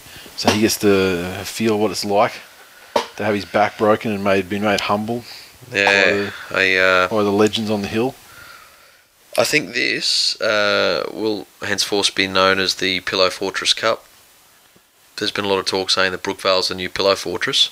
It was just, just frankly ridiculous. Well, look, I think Parramatta will go a long way to proving that true. Parramatta, well, I mean, they, they can't fucking, they can't walk in, get smashed like they're going to, and then somehow say that it's a pillow fortress, all right? No, they can't. There's going to be an unhappy, an unhappy night for Kieran Foran. There's a couple of things I want to see happen. I don't wish injury on anyone, so I'm not saying that. But oh man, I do wish the Steve Matai to give him the fucking the, the gigantic legal shoulder of love just to slaughter him, just so he feels what it's like. I mean, because he know, he knows what Matai's capable of. I mean, they played beside each other, you know, Yep. same side of the field. I'd love to see Matai just shoot out and just absolutely fucking iron him out legally. Just one of those ones where he's just you know rattled real slow to get back up Yeah. and just off it for the rest of the you know. But that's the thing, though. You know, Kieran Foran, he's not the sort of player you can do that. Yeah, but you can do it by physically incapacitating him. Like he's got the heart. Like he'll keep getting up. Like he, he, he's not like Jamie Soward that you get- do that to him and he's gone for the rest of the Yeah. game. He's like James Maloney, who gets absolutely demolished every game Yeah. and gets up giggling. Yeah. So the thing is, that's the, what, what he has to do is do it to a point like where he's physically incapacitated, like where he wants to go, but he can't. Concussion test him, you know, something like that. You know, get him off the field. But um, look, yeah, the side's slowly starting, slowly starting to come together. I mean, there's still that for me is always going to be a question mark over the halves. Uh, but yeah, if they played like last week, as a as a unit, if the forwards play, you know, as well, if the halves can, you know, put together uh, equal to what they did last week, um, or you know, God forbid, improve, then they're in with a, a big fucking chance against a team that you know should be. I haven't looked at the betting lines, but This is the thing, would be significantly you know favoured. You would think. you you guys got away with a win against the Warriors, um, and I think Got away well. You you know, or pounded them thirteen plus at their home ground. I mean, potato, potato. you, you let Ayshford score, but I, I think Parramatta will just be too big and strong up the middle, and you know Myles and and Co really won't be able to contain them. So I uh, I don't think it'll be a high scoring game, but I think Parramatta will get it.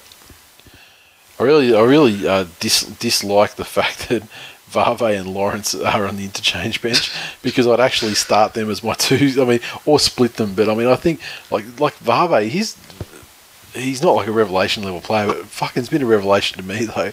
I mean, 'cause that guy, he was he was just overweight, and you know, I think he was. I think he might have been captain of the Reggies last year.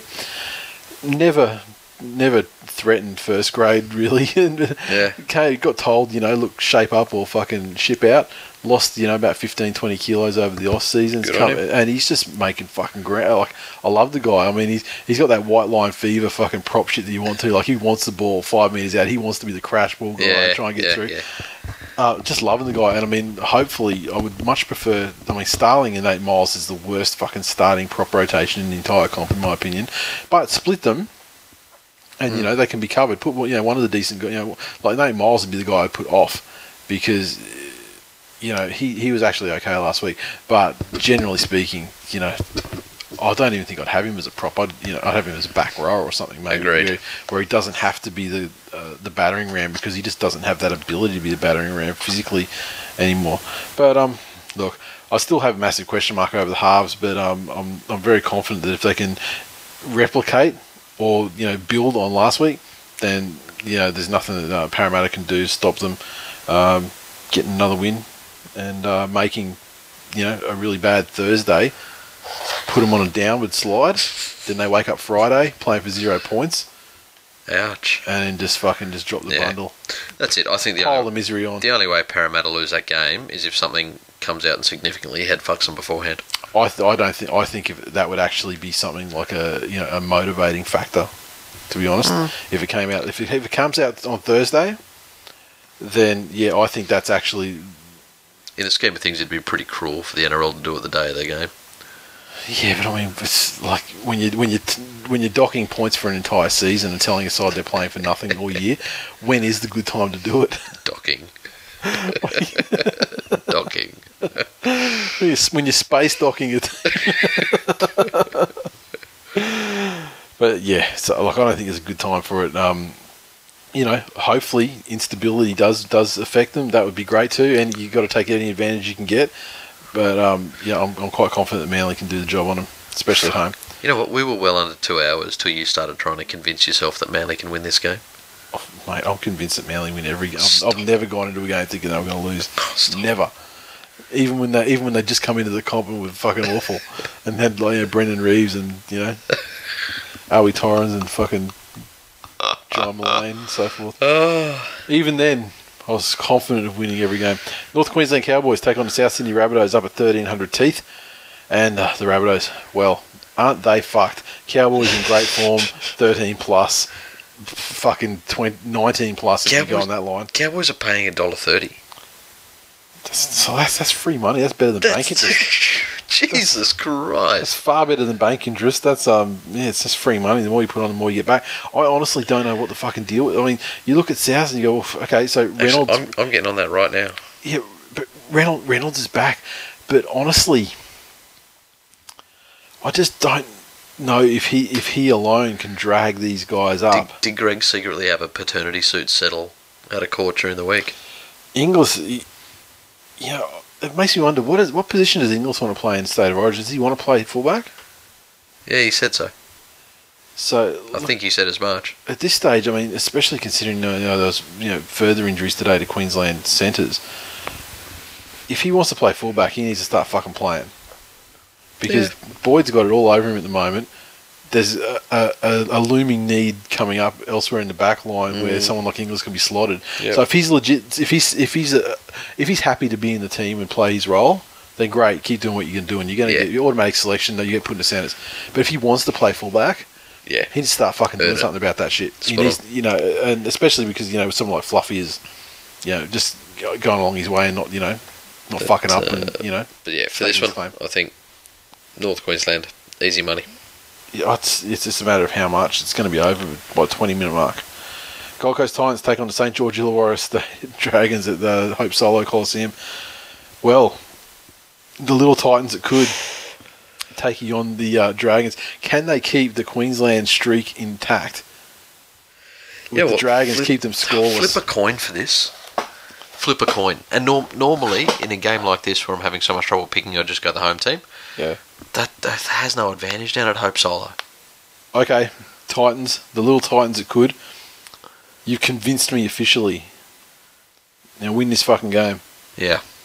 I th- the the Dragons are fucking hopeless. They got Benji named, but look, if the Titans come, uh, even if they just bring that commitment of the last couple of weeks, or this you know, season twenty They're gonna miss, they're going to miss Bird, though. He's gone. Yeah, they are going to miss Bird. He's out. Did he get one or two? Uh, one. One. Grade two, one week. So he's gone, and I mean, he's he's the maniac that you kind of need in your side, and they don't really have a lot. I mean, like Pettyborn's in there at 18, so he's the, the logical replacement, I suppose. Or they bring someone like Paasi into the. You know, I don't know who's going to be in the run on side Yeah. uh, now because the team list I've got in front of me is obviously you know pending that case. that was decided you know just before we recorded.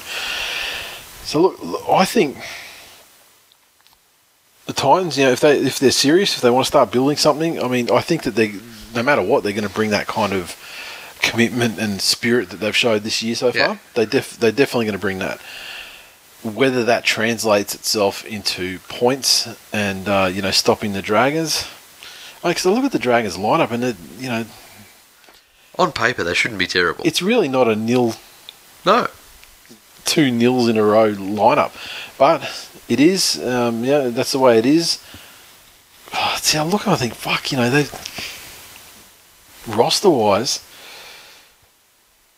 they really have it over the Titans in, Yeah. the areas, but they haven't proved. What I'm waiting on is, is people like Dugan to really start wanting to show a bit of form. Look, I look at the Titans as well. It's like they they held their own against the Broncos for that entire game too. So honestly, I'm going out on a limb. I'm saying the Titans are going to win. I don't even know what the betting lines are for this game. I haven't seen them, but uh, are they favourites? Yeah, Tit- Titans are very firm favourites, $1.60. Dragons are getting 230 All right, cool. I'm set.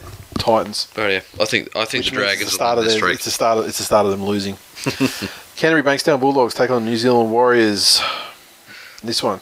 Just based on So the defence uh, last week, I think the doggies get this one. Plus, they're at home. the doggies have done that fucking rocks, diamonds, rocks, that, that sequence thing. So by that by that measurement, they are due for a bad game. But having said that, I'm I'm going to go the doggies. I think if they've got, got their defence together again, Yeah, there's nothing the Warriors can do about it because their attack is very much not together. that's it. And their defence is, you know, nothing to write home about. So, yeah, I think doggies are comfortable winners in that one. The Brisbane Broncos take on the Knights at Suncorp Saturday evening. Look, I don't want to turn into a fucking Tom Waterhouse style show, Okay. but the fucking Broncos are getting a dollar ninety, Huh?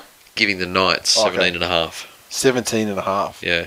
So what are you saying? You go on the Knights with the start? No, no, no, no. Oh, look. yeah, g- Well, let me consider that actually. Seven and a Um, is a fucking unrealistically large fucking line for any contest. Yeah, but what? Okay, what did what did they beat the Dragons by? Yeah.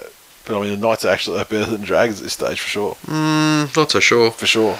Not so The sure. The Knights have, so- have constant improvement. Almost took the Storm out. yeah, almost. Took out the Tigers in decline. And yeah, off off game storm. Um, I, I think Brisbane will get it 13 plus. Draw I'll against have- Canberra. I'll have to mull over 17 and a half. Yeah, I think that like I think the Brisbane Broncos will win. Don't get me wrong, but I think when you're talking about a betting line of like 18 points, that's a fuck. That's that's a lot of points to come up. Yeah. So When you got people like Milford and Robertson inside, the potential's there. You wouldn't potential's put definitely there. Potential's definitely there. the, you but, wouldn't um, put the house on it. The Brisbane are certainly going to win, and like I think 13 plus is very a very reasonable expectation. I'm just not sure whether they'd cover that other line. So um, yeah, I'm not going to be like a Tom Waterhouse at all. Who's Um, but yeah, Broncos are going to win. Yeah, without a doubt. Canberra Raiders take on the Cronulla Sutherland Sharks, 2 p.m. Sunday afternoon, down in Canberra. Well, it's a tester for Ricky and his boys. Yep. They were fucking humbled badly by the Eels last week. The Sharks had to grind out grind out a win. Look, Yeah. I think the Sharks are going to keep going. I mean, this I'm I'm not a big believer of the Canberra the Canberra home field advantage in April. I don't think it really starts to come into its own until about June July. And uh, Yeah, I agree. for that reason, you just have to follow the, the, the recent form lines. And uh, the Canberra Raiders had that really impressive win against the Doggies, but that seems like a long way away after the humbling they took last week. and when you compound that with the fact that you know prior to that they they conceded a, a draw with the with the Knights. Yeah. So um, look, I'm inclined to go Sharkies. Yeah, I, I think Cronulla will just be be too professional to get them. They get Maloney back. Um, no Lewis, he's still gone for a couple, but uh, I think the the Sharks will have a, a little bit much out wide Yeah, I for the don't, Raiders to do it. I don't I don't think Lewis is really that essential in a lineup where you've got Wade Yeah. Graham, who's kind of like a At, at this stage of his Same sort of career, he, he's a a spiritual leader yeah, yeah. more than anything, and, Yeah. and, and an effort effort guy. When when things start looking down, he's a guy that you know will pick the ball up and, and run forward. Yep. West Tigers take on the Melbourne Storm Sunday afternoon at Leichhardt Oval. Look, I mean, I, I don't have the, the statistics in front of me, but I, I just have this feeling that like the Tigers, they usually go okay against the Storm at Leichhardt. I'm sure I'm. Oh, once again, this is you know, no fact checking at all, but yeah, I, I feel like they've won. Right, uh, Maybe the last last couple. time last time was round twenty one Yep. at Leichhardt. Yep. Tigers got it 34-16. Yep. Uh, why do they play the Storm at Ramondus? Huh? That sounds like some BS right there. Yeah. Um, yeah, it has to be. Yep. So yeah, okay. So they're at least last start winners. Jeez, humbled last week. The storm. The storm also. Can't, you can't. You can't discount the fact that they've. Uh, you know, they were probably the better side on Monday night Yep. against the doggies. It was just su- superlative defence from the doggies that Yeah. kept them kept them out. So, look. Having said that, although they they both lost the games by fairly narrow margins last week, I still think Storm are side in a better in better shape at the moment. You know, the Koroibete corridor is ripe for exploitation. And especially for the style of play of the West Tigers, where it's you know chuck at the teddy and just just chuck the ball around anyway. Yeah. Uh, They really should probably curb that kind of behaviour, to be honest. But um, Yeah, look, for the Tigers, though, Woodsy's out. He's going to be gone for, I think that's at at least three or four. yeah, yeah, at least three, up to six maybe. Ooh, ouch. Um, and again, that's not going to lose them the game all, all on their own. But they've they've named an extended bench. So I uh, look. The, the Storm have shown a couple of times this year that they can be vulnerable in and around the middle of the field. Yeah. Uh, and they've, they've had a couple of snoozers in defence, and if that storm shows up, then, then West definitely have the sort of attack to exploit that. I uh, I just think that the the storm will be too controlled for them. Storm in a Yeah. in a close one. Yeah, I think that, that that structured sort of game, if they can keep it up, I mean, it's a, it's a, it's a very frustrating sort of game to play against teams that like to chuck it around, uh, you know, off the cuff kind of thing, like, Yep. like the West Tigers want to be. I mean, they really want to be that side. I'm not sure if they've got the ability to be that side, but I mean, at times they've shown they, you know, Yep. like the start of the season they did. But um, yeah, look, I can't go past the Storm at the moment, just for the fact that they played pretty well on Monday. Uh, you know, in a beaten effort. Uh, where are we? Monday night football pitch. Sydney Roosters take on your side, the Penny Panthers. The Roosters just got on the board. The Panthers Yeah, I think killing it. and as long as we go into this game giving the Roosters the respect they deserve, and and continuing our run of fewer penalties given and, and fewer silly errors, Yeah. then we we should be able to quite easily come away with the two points. If people get it in their head that all of a sudden we we could go out there and put fifty on them, Yeah. and you get Cartwright getting back to trying to give 10 offloads a game when he shouldn't, and, and people throwing ridiculous passes and things like that, Yep. Then look, the Roosters have a side with enough quality to, to put some points on us and, and really make us pay for the disrespect. Yep. Uh, but I, I think this one will be uh, a replay of the result of the 2003 Grand Final, the greatest Grand Final in rugby league history, most heroic Grand Final in rugby league history, most heroic single performance in rugby league history, Scotty Sattler. Um, boring game, really. greatest game of any sport of all time. It's a pretty boring game, to be honest. How ordinary is fucking old mate that sat to get run down by Sattler too. Mate, I, I go back. I, I watch that watch that grand final every now and again. It's like, can you imagine if you transpose that into into modern times, and it'd be like Jack Reed Jack getting Reed run getting down. down. you knew exactly where I was going. exactly. Phenomenal.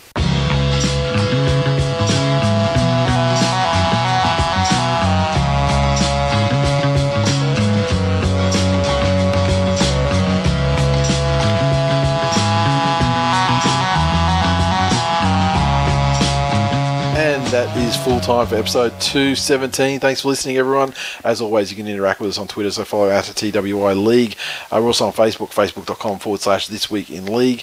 Uh, hit the like button, share the post around. Really appreciate it. Help us spread the word. iTunes, we had a review from Parapie this week. Five stars. X Factor is the title. greatest rugby league podcast ever. Excellent opinions and well thought out analysis on the greatest game of all. Like honey over gravel. I love it. Five stars. And uh, yeah, be like Parapie. Give us a review um, or a rating if you don't have the time. I mean, it helps us out. Helps Is keep that- us up the top. Is of that the chart. I, I don't know. Perhaps it is. Because taters, has said previously, honey certainly it, it uses you know quotations around it too. So whether they're just uh, they're paraphrasing what she tweeted last week, or it actually is is her. now, did you mean paraphrasing or parametaphrasing? Well, paraphrasing, para hyphen phrasing. oh, where were we? Yeah, so uh, hit us a review, hit us with a subscribe, hit us with a, a rating if you don't have time for a review.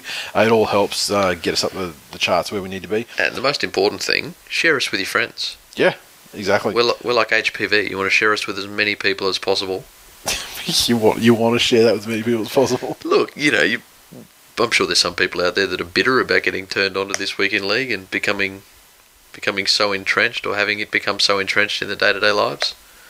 They want their freedom back, and the only way they can feel better about themselves is to inflict us on other people. I'm okay with that. So you make us viral, viral like AIDS. Essentially, is what you're looking. Spot on. Uh, Supercoach.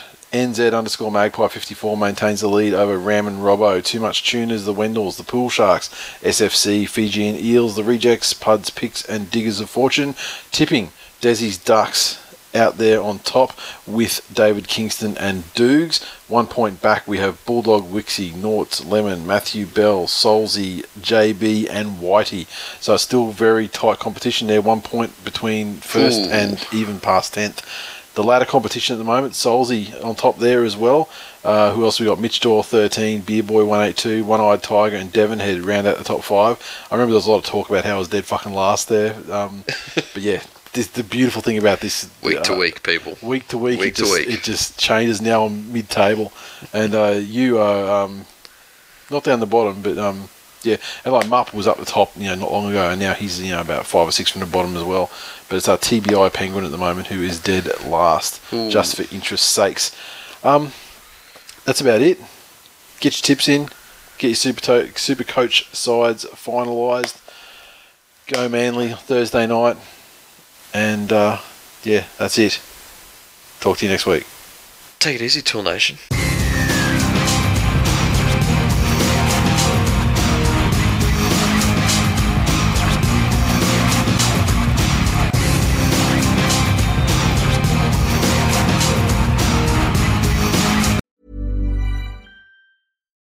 Normally, being a little extra can be a bit much, but when it comes to healthcare, it pays to be extra.